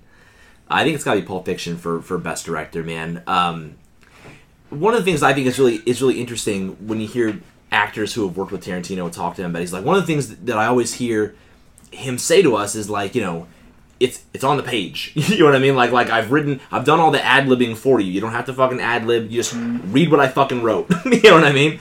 And uh, because I just think he's just brilliant with dialogue. You know, and it's it's like I don't we don't need people to show up and tell me who they think these fucking characters are. You know what I mean? Like I've I've figured it all out for you. Um, and so in a way you're just executing on his plan and i think like if that's the way it goes man then like fucking it's like pulp fiction is just fucking he's a genius you know what i mean like i i don't know man just looking at pulp fiction and being like this is what you had in your head you know what i mean like and and everyone is executing it everyone's firing on all cylinders and you just fucking nailed it man Nice. I almost went with Hollywood. Um, I honestly think I honestly think Tarantino will take take home some gold this year. I really he do. does. I really do. But I'm giving my second award to Reservoir Dogs. All Okay. right. Uh, talk about a grand entrance from Tarantino, man. He directed the Yeah. shit out of this movie. I think it's one of the best heist films, and you don't even see the heist. yeah yeah You know, Yeah. um, it's a tight movie at an hour and thirty nine minutes. There's no fat. It's brilliantly paced. Great dialogue. You know, I mean, all of his movies have that. Great acting. All of his movies have that. Great music. But it's just a brilliant little independent film, right? That unfolds in a fucking warehouse, and I think it holds up today. You know, it feel, it's it's a fucking it's a it's a classic movie, and Yeah. it's it's one of the first independent films that uh, I probably gave a shit about. You know, I didn't watch it when it first came out, but like after the fact, I'm like, Yeah. you know, uh, you could you could uh, film a, a bunch of different crime movies and have a warehouse kind of centered around it. oh yeah But who gives a fuck, right? It's it's everything that Tarantino kind of put into this, and uh, yeah, I'm going to Reservoir Dogs, man. Just uh, it's fucking awesome. Yeah. Uh, worst picture. Worst picture would be uh, Inglourious Basterds. Uh, that was kind of hard for me. All, all these movies, it, you know, I definitely like some better than others. They were all good. None of them sucked. You know, usually when I think uh, well, a worst picture award, I think, okay, yeah, one of these movies, you know, blew, but none of these movies sucked, literally. But uh, Inglourious Basterds, it, it had moments where I was bored. You know, I just was kind of, you know, I just wanted to see Nazis getting their heads bashed in. you know, I could, I could watch the whole fucking movie about that. But you know, it did. It had its lagging moments. You know, even like, you know, I do a complain about his dialogue, but it wasn't even the dialogue. It was just, I felt like the plot wasn't going anywhere at times. You know, like wh- wh- what's the end game in this? What's going on here? You know, oh, we're gonna go back to killing Nazis again. You know, so glorious bastards. It's it's like picking. Like I literally, this was one of the hardest ones. do. How many times have you watched Inglourious? Uh, I've seen it twice altogether. You know, because I honestly, I probably would have thought that Inglourious would be one of my least favorites, and then I've I've watched it, um, man, five or six times. Every time I watch it, I watched it I shortly after it liking it came out, and then a couple of days ago. really. What about you, Kyle? Uh, for me, it's Django. Um, and and that's hard to say because I, I like Django a lot. Like, yes, but it's like trying to like pick what's what's the worst out of shit that you actually enjoy. Um, I think there it, the, the plot can get a little convoluted at times, and like it's a little too uh, hokey. Like you know, shoots the one woman in the stairway and she just fucking flies thirty feet. I and it's like like that. some of the uh, it's it's fine, but it's like it just it takes you out of some of the realism in it, which uh, pulls me out of it. But I mean, it's hard to like nitpick it a whole lot either because I fucking love so much about it too. So, Yeah. I, but it's just that's how the the tower falls today. There's actually a great article where some uh, critic debated um, Tarantino over the, um, the convoluted plot, and uh, so I have to give some respect to Tarantino because Tarantino was like, okay, well, I'm going to talk to this guy. So he actually, you know, sat down and talked with him about the convoluted plot, and he actually conceded a little bit. He's like, you might have a little point here. He goes, well, and then he goes to, to, to being, you know, like King's an eccentric, you know, showman, and he's like, I disagree with you ultimately, but you might have a point with the convoluted Yeah. plot, and I think so. That's that's where it weighs down for me as well. I don't dislike any of these movies. you know, like I, you, I'm with you. He's my favorite director. Um, but Inglourious Basterds is easily my least favorite, man. Um, and I, you know, I've seen this a number of times. Like I said, it's it's uh, my Josh Collard, one of, one of my best friends. It's his favorite Tarantino Wow, movie. really? Um, I don't know if he likes it more than Kill Bill, but it's like maybe his first or second favorite. It's my, it's better than Hateful Eight, as far as I'm concerned. Um, but like I, I, in fact watching it again for this i just doubled down on i don't i don't Wow, fucking really, really? like Okay. it um i like elements of it i like scenes Yeah. um i think really for me it's just like we kind of touched base on it before i think you could take the bastards out of the movie and it wouldn't affect anything i you know what i mean like like you could I take if that's out because the he wrote thing Killer Crow and Inglourious. it's possible because I no, I felt like that for the longest time. I just I've grown to love it. Like i i, it's, in it's probably in the middle it. of his filmography for, for me now. it's it's just that like so just knowing that like okay the bastards are gonna get fucking caught like you know I, I think the first time through i really liked it because there was a lot of that tension and this as you go through it more and more it's just like okay so everything the bastards are gonna do like doesn't really work it only works because he's letting it happen but even if he didn't let it happen shosanna still burns down the theater and kills everybody so like but they don't know that. they don't. No, they don't Yeah. know that. But as an as me sitting in the it's like okay, I mean, I could sit through this fucking bar scene. This ta- I like I like the tavern scene, but it's like thirty fucking minutes. Yeah, long. it is long. The And- tavern and- scene is long. and just knowing that like it doesn't matter. Exactly. You know, it just doesn't matter because whether they figure them out or not, Shosanna still burns down the theater. Yeah, you know what I mean? You know what? Earlier when I said like Tarantino, like you know, love him or hate him, it's like his the best and worst of Tarantino is like wordy, uh, Mm-hmm. drawn out scenes. I honestly, I was talking to some. I, I like the uh, the the bar scene in Inglourious I like the scene, but if I was to rework, so I think you can rework that where because it ultimately comes down to where you find the actress in her shoe and the fucking Yeah. know, bar and all that stuff. I honestly think you could rework that to where you know you find her out a different way and you could completely scrap that, Yeah. or at least trim the fuck down. And uh, I think it's just him just overindulging a little bit. I think so too. Yeah. But I'm going with Django Unchained. Um, I really like this movie, um, especially one, one of my favorite openings of a Tarantino movie. When you hear that Django, it's Oh, like man. like I'm sold, man. And I love how people talk. I love the dialogue. You know, I, there's a lot of things I love about Django Unchained. Um, I'm not a big fan of Jamie Foxx. Um, I'm really curious what Will Smith. Will Smith would have been I so much so. better. I think. Did we agree on something? We Holy did. fuck! Yeah. no, I think I think Will Smith would have been Yeah. um, better. Um, but but Jamie Foxx did fine, even though I'm not a fan. I think he did fine.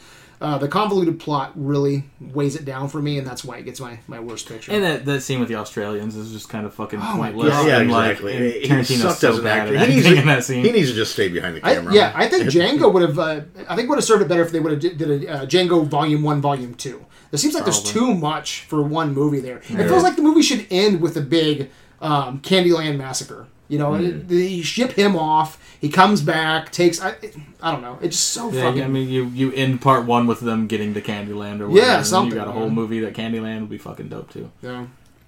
All right, uh, cousin Wayne. That is what wild Wild card. card. Yeah, wild Yeah. card. Um, and kind of this kind of the same recent uh, thing I give for best director. Uh, Reservoir Dogs. Just what an amazing first movie. Yeah. You know, literally, like I, it just blows freshman. my mind. You know, the guy's just sitting there doing his nine to five job.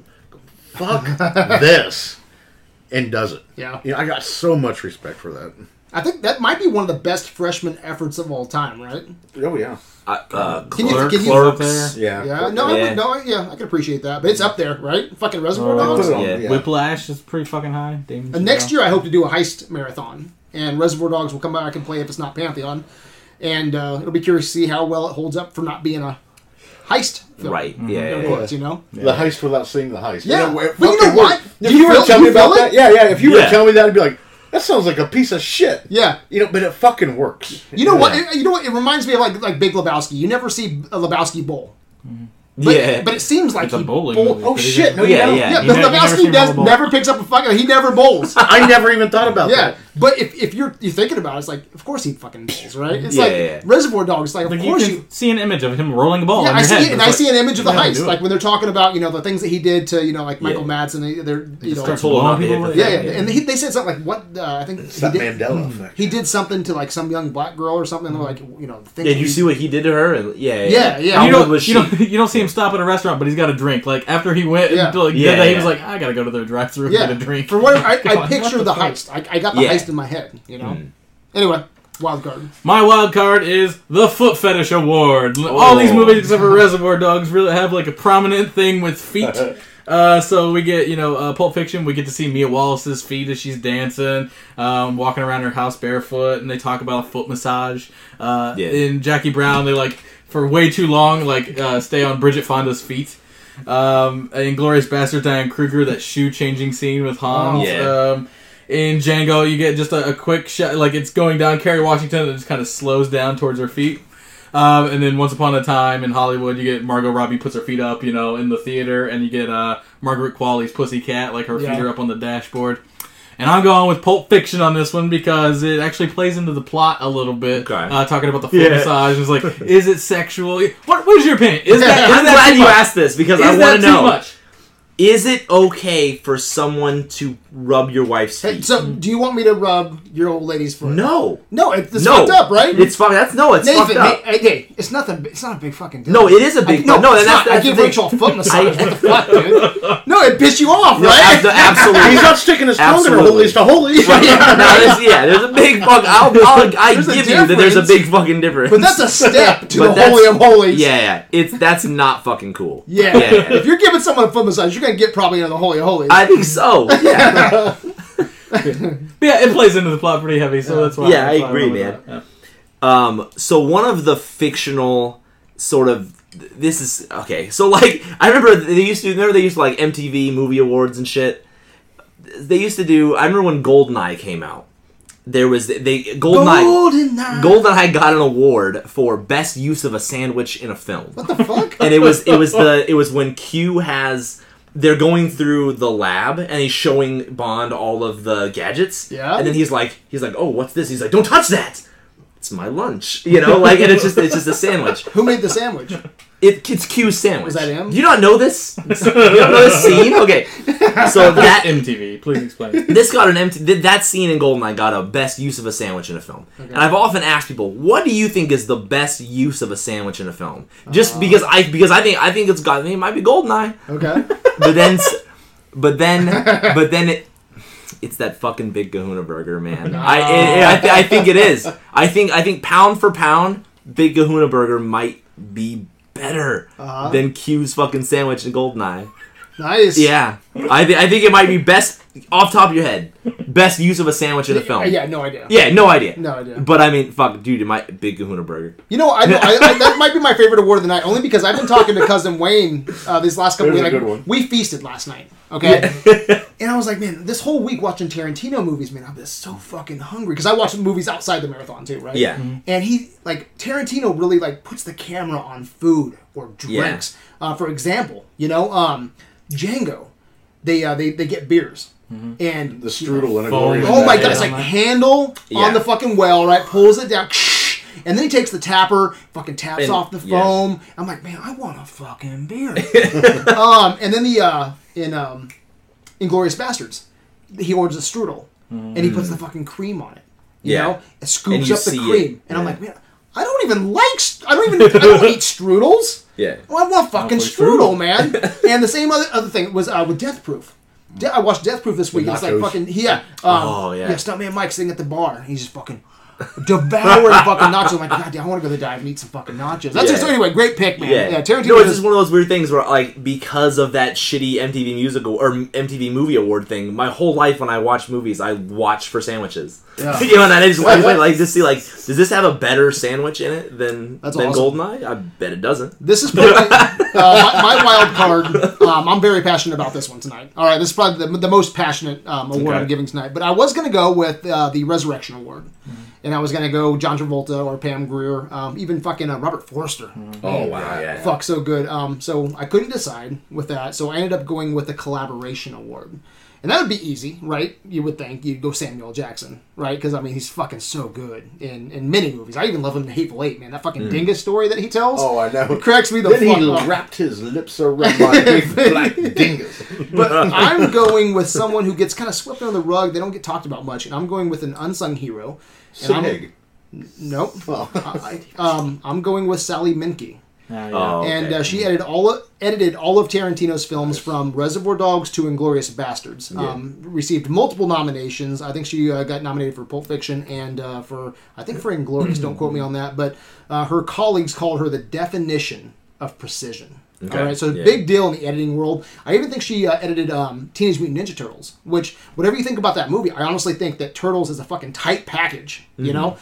And uh, she died of heat stroke in 2010, just fucking going for a walk, you know, and fucking got, you know, hot and fucking died. And I think after her passing, things started getting um, not as reined in, you know. And uh, I think uh, even even Tarantino, like I brought up a couple night, uh, times tonight, where I think even Tarantino needs reined in from time to time. And I feel like there's something missing in these last few movies, Hateful Eight, um, especially. you know, yeah. Django. It, uh, Django feels like two fucking movies. you could fit. You could you could do two movies easily with Django. There's even a, a, a, a spot where uh, Billy, I think Billy Moon, fucking Billy Crash, Billy Crash. He goes, "We're gonna dance with the devil in the pale moon." It seems like there's some shit going on between Yeah. them two, and then it just get kind of gets cut. And I'm always been wondering, is, like, is there is there a s is something that happens between them? You know, some somewhere Hmm. You else. know, a lot of stuff got cut. Anyway, yeah, it seems weird, and um, I think that that's something that is missing um, is Sally Menke, you know, and so I'm going uh, with her first Oscar nomination. I'm out of ties, so I'm going with her first Os- Oscar nomination. I'm going Pulp Fiction.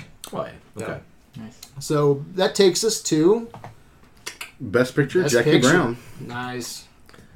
You got any ties? No. You know, this Oh, is going to be nice. a three pointer for you, sir. So what makes Jackie Brown just better than all the rest of the, them? the story, the acting, everything about it. And it's one of those ones I can pop in at any time. Isn't that amazing too? Like back in the day, like we went, you Yeah. know, we went to watch Jackie Brown. I didn't even think we give it a second thought when we left the theater. It was just like, eh, what the fuck is this? Especially, can you imagine doing something like Jackie Brown after Pulp Fiction? Yeah. when cha- when Pulp Fiction kind of just changed the game, Mm-hmm. you know, and then you come out with this, you know, in, in comparison, Yeah. it seems kind of odd. How do you follow it up? Yeah, yeah. You know, how do you follow? Yeah, Yeah. Pulp Fiction. Uh, for me, it's a movie that's in my top ten all time. It made me want to go and, and make movies in film school, and that's Reservoir Dogs. It's something I can always put in. It's it's the tightest Tarantino movie by a long shot. Everything he has is like you know two and a half hours or three hours long. This is an hour and a half, and it's like it doesn't waste a moment that it has. Uh, it's just wonderful acting, and it just it it feels as gritty as it looks, and, and Yeah. that's uh, that's something that like isn't always there and when it needs to be, but it works out so perfect in Reservoir Dogs. Um, probably the most underrated film in the whole world. it's Jackie, Brown. It's so man. underrated, dude. Uh, yeah, no one talks about Jackie Brown. It's No, weird. I, I have a, I'm, I'm fascinated. I, I'm glad that you brought that up before, man. I'm fascinated with follow-ups to, to amazing things. You know, like when Nirvana had Nevermind. How the fuck do you follow that? You know what I mean? And you end up doing this uh, incesticide. It's, it's like a, it's like a, it's all full of covers. You know, or like fucking uh, what's the um, Zelda Ocarina of Time? Like, what the? f- How do you fucking follow that? It's like we're just gonna do Majora's Mask, and you just this completely different fucking thing. And it's kind of the same way with this. Like, you got Pulp Fiction, where he's really it's he's really being wild and being provocative and being very Tarantino, and then switching to Pulp Fiction or um to Jackie Brown, which feels like a mature Tarantino film. It does. It, it does. It feels it feels reined in. It Yeah. feels very like adult in compare. Not adult like um. You know what I'm saying? Yeah, yeah, yeah. No, I agree mature. 100%. Yeah. Uh, I think it's his most mature film um, next to Hollywood. It- yeah, absolutely. Yeah, I'm gonna go with I'm gonna go with Jackie Brown, man. Uh, like, yeah, that's a great pick. Um, I could have easily uh, went with Jackie Brown. Um, I think there's like he's my favorite director, so there's probably like three or four movies that I think is honestly pantheon from Tarantino. Mm-hmm. But um, I'm going Pulp Fiction, It's uh, the movie that I did not. I didn't give a shit about this movie back in, in when it released in like 92, 93, whenever it was.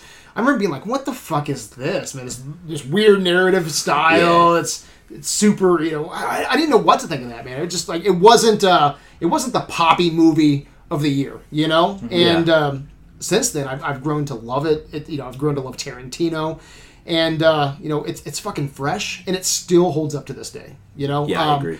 Fucking Travolta is still cool. All right, Samuel Jackson is still badass. The dialogue still pops. The sound, the soundtrack is still perfect. Um, and people have been trying to copy Pulp Fiction. You know, like Reservoir Dogs is great. I love Reservoir Dogs. I love Jackie Brown. But you know, people are trying to fucking copy Yeah. Pulp Fiction. You know, the title cards and that that, that, that loose narrative style that I'm talking about, the cool music, and uh, no, I just I, I fucking love Pulp Fiction. It's in my top ten ever made. Yeah. You know, with Kill Bill. I don't know which one I like better. Depends on what day you ask me. Um, but yeah, I fucking love this movie. Um, runner up would be Jackie Brown, which I think is the most criminally underrated Yeah. Tarantino movie there is. You know what? There's such an attention to detail in Pulp Fiction. I, I notice something about in Pulp Fiction every time. Like, um, there's that opening scene in the diner where where uh, they're talking, and um, what what's it? What are their names? Fucking Hun- Honey Bee and fucking whatever the fuck. Oh, yeah. Honey What- Bunny, Honey and, Bunny, and uh, fucking Pumpkin. Pumpkin. where, where they're talking and just like I guarantee you, people don't fu- people watch this movie fucking ten times and don't notice John Travolta walk by mm-hmm. because he's, oh. he's walking by and he's going to the bathroom and like you just don't even fucking see him because it's just but obviously later he's gonna walk to the bathroom while they're having that conversation and it's Yeah. fucking it's fucking great man mm-hmm. like I just noticed that the, for the first time this time it's so weird All right. Any comments before we take a break? This was just this was a rough hmm. one. it's hard to hard to, to hammer some of these out, but I'm I'm glad we finally sat down and, and covered them. All right. Any final comments, uh, cousin Wayne, before we take a break? Nope. All right. Let's take a break. We will count the golden idols, and we'll be right back with the results.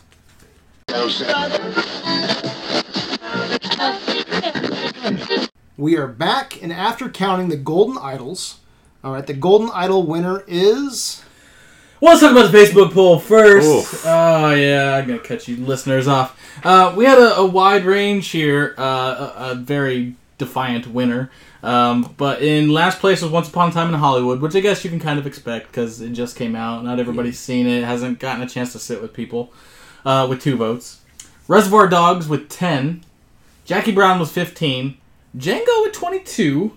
Inglourious Basterds with twenty-four. And Pulp Function, Pulp Fiction crushed it with Pulp- sixty. Pulp Function. Pulp Function was 67. So it kind of Yes, just yeah. fucking destroyed. So what do you Um, think about that? You think that's just people voting because it's Pulp Fiction? I think people just know Pulp Fiction the most. yeah Honestly, I think it's yeah. I, don't- I, I don't know. I, I mean, I'm sure lo- plenty of people think it is legit his best movie, but some people just like they just think, oh, that's what people think is his best movie, so that's what I'm gonna put. yeah But, you know, who, who am I to say? I don't know these people. Uh, um, but we got uh, other people talking in here. Uh, your wife says to me, Jackie Brown is the standout on the list. Uh, your wife says, "I how are there not more votes for Reservoir Dogs yet?" yeah Um, Zach Brown hates everything. uh, so Stephen Wall- Wallowicks was like, uh, "I would vote for Kill Bill, and second would be Death Proof." Neither of those movies were on the list. Pay attention, Stephen. uh, Scott Herdlitzka says, "Too easy. It gets a lot harder after Pulp Fiction." Uh, Doug Prum said, Prime says, uh, "I'd say Reservoir Dogs, but to be honest, I'd have to rewatch all of these." Uh, so a wide range of people talking, and uh, that's what we, we have there, though. But so far No. and away at Pulp Fiction yeah, okay but none of that shit matters because what matters is what happens right here at this fucking table. Um, and usually we we differ pretty different, and our list isn't exactly the same. Um, last place for us was Django. It didn't get any points. It lost. It had two points, and it, it lost points uh, between us giving it worst picture. Nobody did, huh? Yeah. Sometimes you lose track at the table, so no Yeah. one can. Wow. Yeah. Uh, Inglourious Basterds had six. Then Once Upon a Time in Hollywood had ten. Reservoir Dogs with thirteen. Jackie Brown with fourteen, and our winner was Pulp Fiction with twenty-five. Oh, nice. no shit It's a landslide then. wow Yeah. Okay I, I thought Jackie Brown was right up there with it Yeah, it, uh, it. I mean, a lot of the late categories started to go with uh, Pulp Fiction. huh So. okay All right. Well, Pulp Fiction is the only movie that matters at this point. So does it deserve Pantheon? So for any of our, actually, what is Pantheon, Nathan? So Pantheon is the holiest of holies. It's, it's the, Yes. it is, massages. um, it is. It's the house of the gods. It's where only. It's our hall of fame, basically. Uh-huh. Like where only the best movies get. Yeah. So is Pulp Fiction Pantheon? I'll let you guys decide who goes first here. Uh, when I came in tonight, there were three movies that I would kick up. Uh, obviously, for me, Reservoir Dogs, uh, Jackie Brown, and Pulp Fiction. And I that still holds with me right now. I there's no reason that Pulp Fiction shouldn't go up uh, to the council and hopefully be a landslide into Pantheon. Yeah, I think I'll agree with that. I would, I would, I I would have said yes. I would have said yes to Reservoir Dogs, Pulp Fiction, and Jackie Brown. you Same know? here. Yeah. Yeah, I, but Pulp Fiction, man, it defined the '90s, man. Mm-hmm. Right? It, do you know what a, a cooler movie Yeah. than fucking Pulp Fiction? Cool man? World. Yeah. no, it's, but it was cool. It was original, and it's it hasn't lost its flavor. You know, it's still cool. Mm. You know, um, like I said, man, Pulp Fiction was that, that movie that I didn't get back in the day. no, And- same. Yeah, Th- I, this- I, I did not like Pulp Fiction. No, and, and in fact, going in, this was it was the film that I wanted to watch the least, and Mm-hmm. in fact, it's one of the only ones I watched a lot of these with Rachel just because they were there on Netflix, a lot of them, and it was the only one that she was just like, I'm gonna go do something else. I don't really care. Um, and it's just it's one of those. I don't think I. It's probably been a long time since we've seen it, and I I really fucking liked it this Yeah. time. I, I I appreciated it way more than I ever had before. And then I've been listening to the soundtrack for the last couple of days, and I've been secretly kind of hoping that it would win because I just want to watch it again. You know what I mean? I, do- I do want to just watch this movie again. Um, so yeah, So it's a yes. I would say I'll say yes. So we're gonna kick it up to the council. Mm-hmm. Right on. You think it'll win? I yeah, I think it should get eight or nine votes. Uh, Yeah. like almost a landslide. If not, it only missed by one. Like you know, Matt being a contrarian or something. I mean, it's not. I know. I know. Like uh, Wayne, Wayne would say yes. You know what I mean? Or, or he indicated I that think he we would. have so. I mean, I think, four probably. Right? Yeah, because it's not. It's, it, this is this doesn't seem like one of those pantheon noms where it's like, well, I'll kick it up, but you know, I don't know how I'll vote. your, It's- your it's- wife's on the not- council. You think she'll say yes? I don't know. Yeah. I don't know. Yeah. Um, I think it'll make it, but it'll be. I don't think it'll be. I don't think it's going to be unanimous. No, I don't. I don't think so Um, either. It won't be a pure yeah. blood pantheon. Right. Nah, it'll probably. It, I think there's going to be one dissenter. It'll probably be Jeremy or or Matthew Wade. that's just that's just my my guess. I Yeah. think I think um, Marshall and Ryan are probably pretty solid yeses. Ryan, I'm not for sure about, but Marshall and and and Matt, I, I think so. Hmm. What about Jeremy? I, that's what I'm saying. I don't know. Yeah, he's, he's a wild Mm. card. He hated Life Aquatic, still gave it a yes.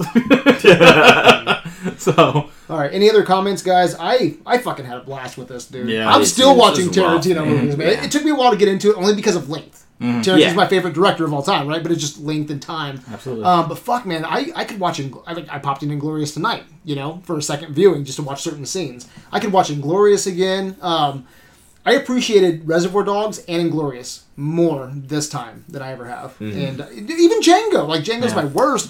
Do I want to? I Django might be his best shot movie. no, I, I I, do. I it's dude, so fucking Django gorgeous. looks fantastic. The cinematography in Django is great. Um, I love. I almost gave it my uh, my my special achievement, which was um the uh, the dialogue. Like Yeah. you know, who's fumbling around in the dark? You know, there's just something about the way that people talk in Django that I really dig. Yeah. Um, and then the look and the style, the fucking wardrobe. Um, it looks like a western. You know, it's it's dude. Yeah. I, I really want to see uh, Django and Zorro. yeah. It'd be so sick. No, but I really had a lot of fun. I'm still watching Tarantino movies. I, I hope to watch um, uh, Natural Born Killers, which I know he fucking hates. I know. He fucking hates. You you really dig, right? It's one of my favorite movies. yeah. Yeah. So I, I can't wait to rewatch that. Um, I actually I'm gonna try to order the uh, the book, the uh, not the book, the the, uh, the screenplay. Um, Okay. Just to see what the differences are. Yeah. Probably do like a small AV podcast on. That'd be really Yeah, yeah, the differences Yeah. on, on on that. But no, I dug this, and uh, I'm still watching Tarantino movies. So what do you guys think? Yeah, I mean, uh, it, it, this was a tough one. Just top to bottom for the most part. Like every category was fucking excruciating to find a, a winner in. Because it could could have gone so many ways, and it was like, you know what? No matter what people pick at this table, I'm gonna have a hard time fucking arguing with them for why Yeah. they chose what they chose Yeah. too. I, didn't, I don't think. Yeah, I did not have. Uh, I didn't argue. Other than you anybody's- giving Hans Landa best hero, Yeah, which I changed. I changed. yeah, I told Matt what I was going to give. He's like, "Huh." I, I don't like that. But then, he, then I explained he ended World War II, and he goes, I see where you're going. I see where you're I going like with it, but I think but- Butch saving the uh, fucking Marcellus from an Yeah. ass raping is Yeah. Anyway, Yeah, and I, and I, I think I'll go back. Uh, like, Death Proof is something I've only seen once, and I hated it when I Oh. watched it. But knowing, going back, seeing, you know, Inglourious and Django, and, and liking those more on further viewings, even Hateful Eight, I like. Uh, I'm gonna give Death Proof another shot here soon. Dude, I fucking like love it. Death Proof. I'm not gonna like go on a huge rant, but um, dude, the soundtrack uh, for Death Proof is so good. Yeah. um, I love that, and just the, the deconstruction of the horror genre. Like it's all there. You know, Yeah. it gets a little wordy. You know, but I, I do I dig. Well, he's talked about like Stuntman Mike is so fucked up. yeah, he's so fucked. well, uh, like it's like people want him to people want Tarantino to do like a slide like Jason. Yeah, yeah. They want him to do a slasher. But he's like, look- done. He's done. yeah, but he's like he's like look. I mean, like a, a slasher is so formulaic. yeah. and and what I like to do is change. I like to change Yeah. formula. You know what I mean? The thing is, if you change a slasher, even a little bit, it's not a slasher. Yeah, you know what I mean? So, and so that- that's I, what's I think hard. Death Proof is a slasher though. Instead of Michael it Myers is. with a knife, It's, about a, as close as it's you're a gonna stuntman with a car. Yeah. you know, I, I fucking dig that. Uh, the sound of the cars, the look of the cars, Mm. the fucking uh, the the grindhouse aesthetic. Yeah. You know, I I really dig Death Proof a lot, but but it took me a, a long time to really appreciate Death Proof. Mm-hmm. Um, yeah. Anyway, so I could I could talk about Death Proof all night. Um, but uh, so let's rattle off our top ten, guys. Um, so we don't have to go into like major detail. All right, the podcast was already going, you know, kind of late tonight, but it's a, it's a it's our uh, Labor Day marathon, right? So it's gonna go Yeah. late. Um, but uh, rattle off your top ten, man. What's your top ten? Uh, my top, my number one is Reservoir Dogs. Um, after that is Kill Bill. Uh, are we we counting that as one, or Um, we counting it Kill as Bill. two? Yeah, let's Yeah. count it as one. Count it as one. Okay, Kill Bill. Uh, just the the whole bloody fair. Uh, then Pulp Fiction, Jackie Brown. Once Upon a Time in Hollywood is is moving up fast. Inglourious, Django. Um, oh, my God, I got two left. Uh, uh, uh, Hateful Eight and then Death Proof. Okay. I'm gonna go. I'm gonna go. The I'm gonna go bottom to top. Okay. Okay. So my bottom half would be Hateful Eight, Inglourious Basterds, Death Proof, Django. Okay. Okay. Right in the middle. fat- So there's four on top, four on bottom, one in the middle. Hollywood. Huh? Hollywood. Yeah. Okay. So I it's I don't dislike it, but it's but the top four are fucking really good Mm-hmm. is the thing. So number four, Pulp Fiction. Three Reservoir Dogs, two Jackie Brown, and then one Kill Bill. You think you'd go all four Pantheon then? Yeah. Yeah. Yeah. Those are the four that I would vote. Yeah. Nice. Uh, do we have Cousin Wayne's in front of us? Do you want to read those off, Kyle? Uh, let's see what we got here. Cousin Wayne had to leave. Yeah. Uh, his number nine is Death Proof. His eight is Inglourious Basterds. Seven was Once Upon a Time in Hollywood. Six, Hateful Eight. Five, Django. Four, Reservoir Dogs. Three, Kill Bill. Two, Pul- two Pulp Fiction, and his top is Jackie Brown. Oh wow. Okay. Okay. I'm gonna start with my worst. Um, going and I, I wrestled with this because I do like some things in Hateful 8 Okay. All right, that's my that's my number fucking nine. But the Lincoln Letter is so fucking awesome. I love that shit. Um, and th- there's there's great moments, and it's a fucking like kind of a loose remake, if you would, Yeah. of the thing. So I can always find something to love about it. Thing's one of my Absolutely. favorite movies. Um, but I, I went Hateful Eight, um, nine, and then Django's eight. Um, but I res- I really did wrestle with both those. Hollywood is seven, um, but I really do look for that to kind of move up my list. It should, Okay. I, I think I think it will. Um, Death Proof. Death Proof is one that has so has grown on me, you know, um, especially being a lover of horror films. Yeah. You know, um, then I'm going Inglourious Basterds, and that that's I think Okay. Hollywood will, will be the new Inglourious. You know, Okay. Inglourious was probably like my least favorite. It's moved up the list. I really really Mm-hmm. am entertained by Inglourious now. Reservoir Dogs next, and then Jackie Brown, Pulp Fiction, and then Kill Bill Volume One and Two. That's Oh, my yeah. yeah, Yeah. yeah, that's my favorite. Looks like we all had the, the top four movies. All, were all all I our top think so, four, just in different orders. Yeah. Yeah. All right, Kyle. Is there anything that you want to add to this conversation tonight? Dude, I I loved this one. Like it was great to like sit, go back and, and watch some of these, like like Inglourious Basterds and Django Unchained, which you know it's like these would probably be on the lower end of me mm-hmm. wanting to watch these again, but like found just so much more respect for them Yeah. uh, watching through them this time.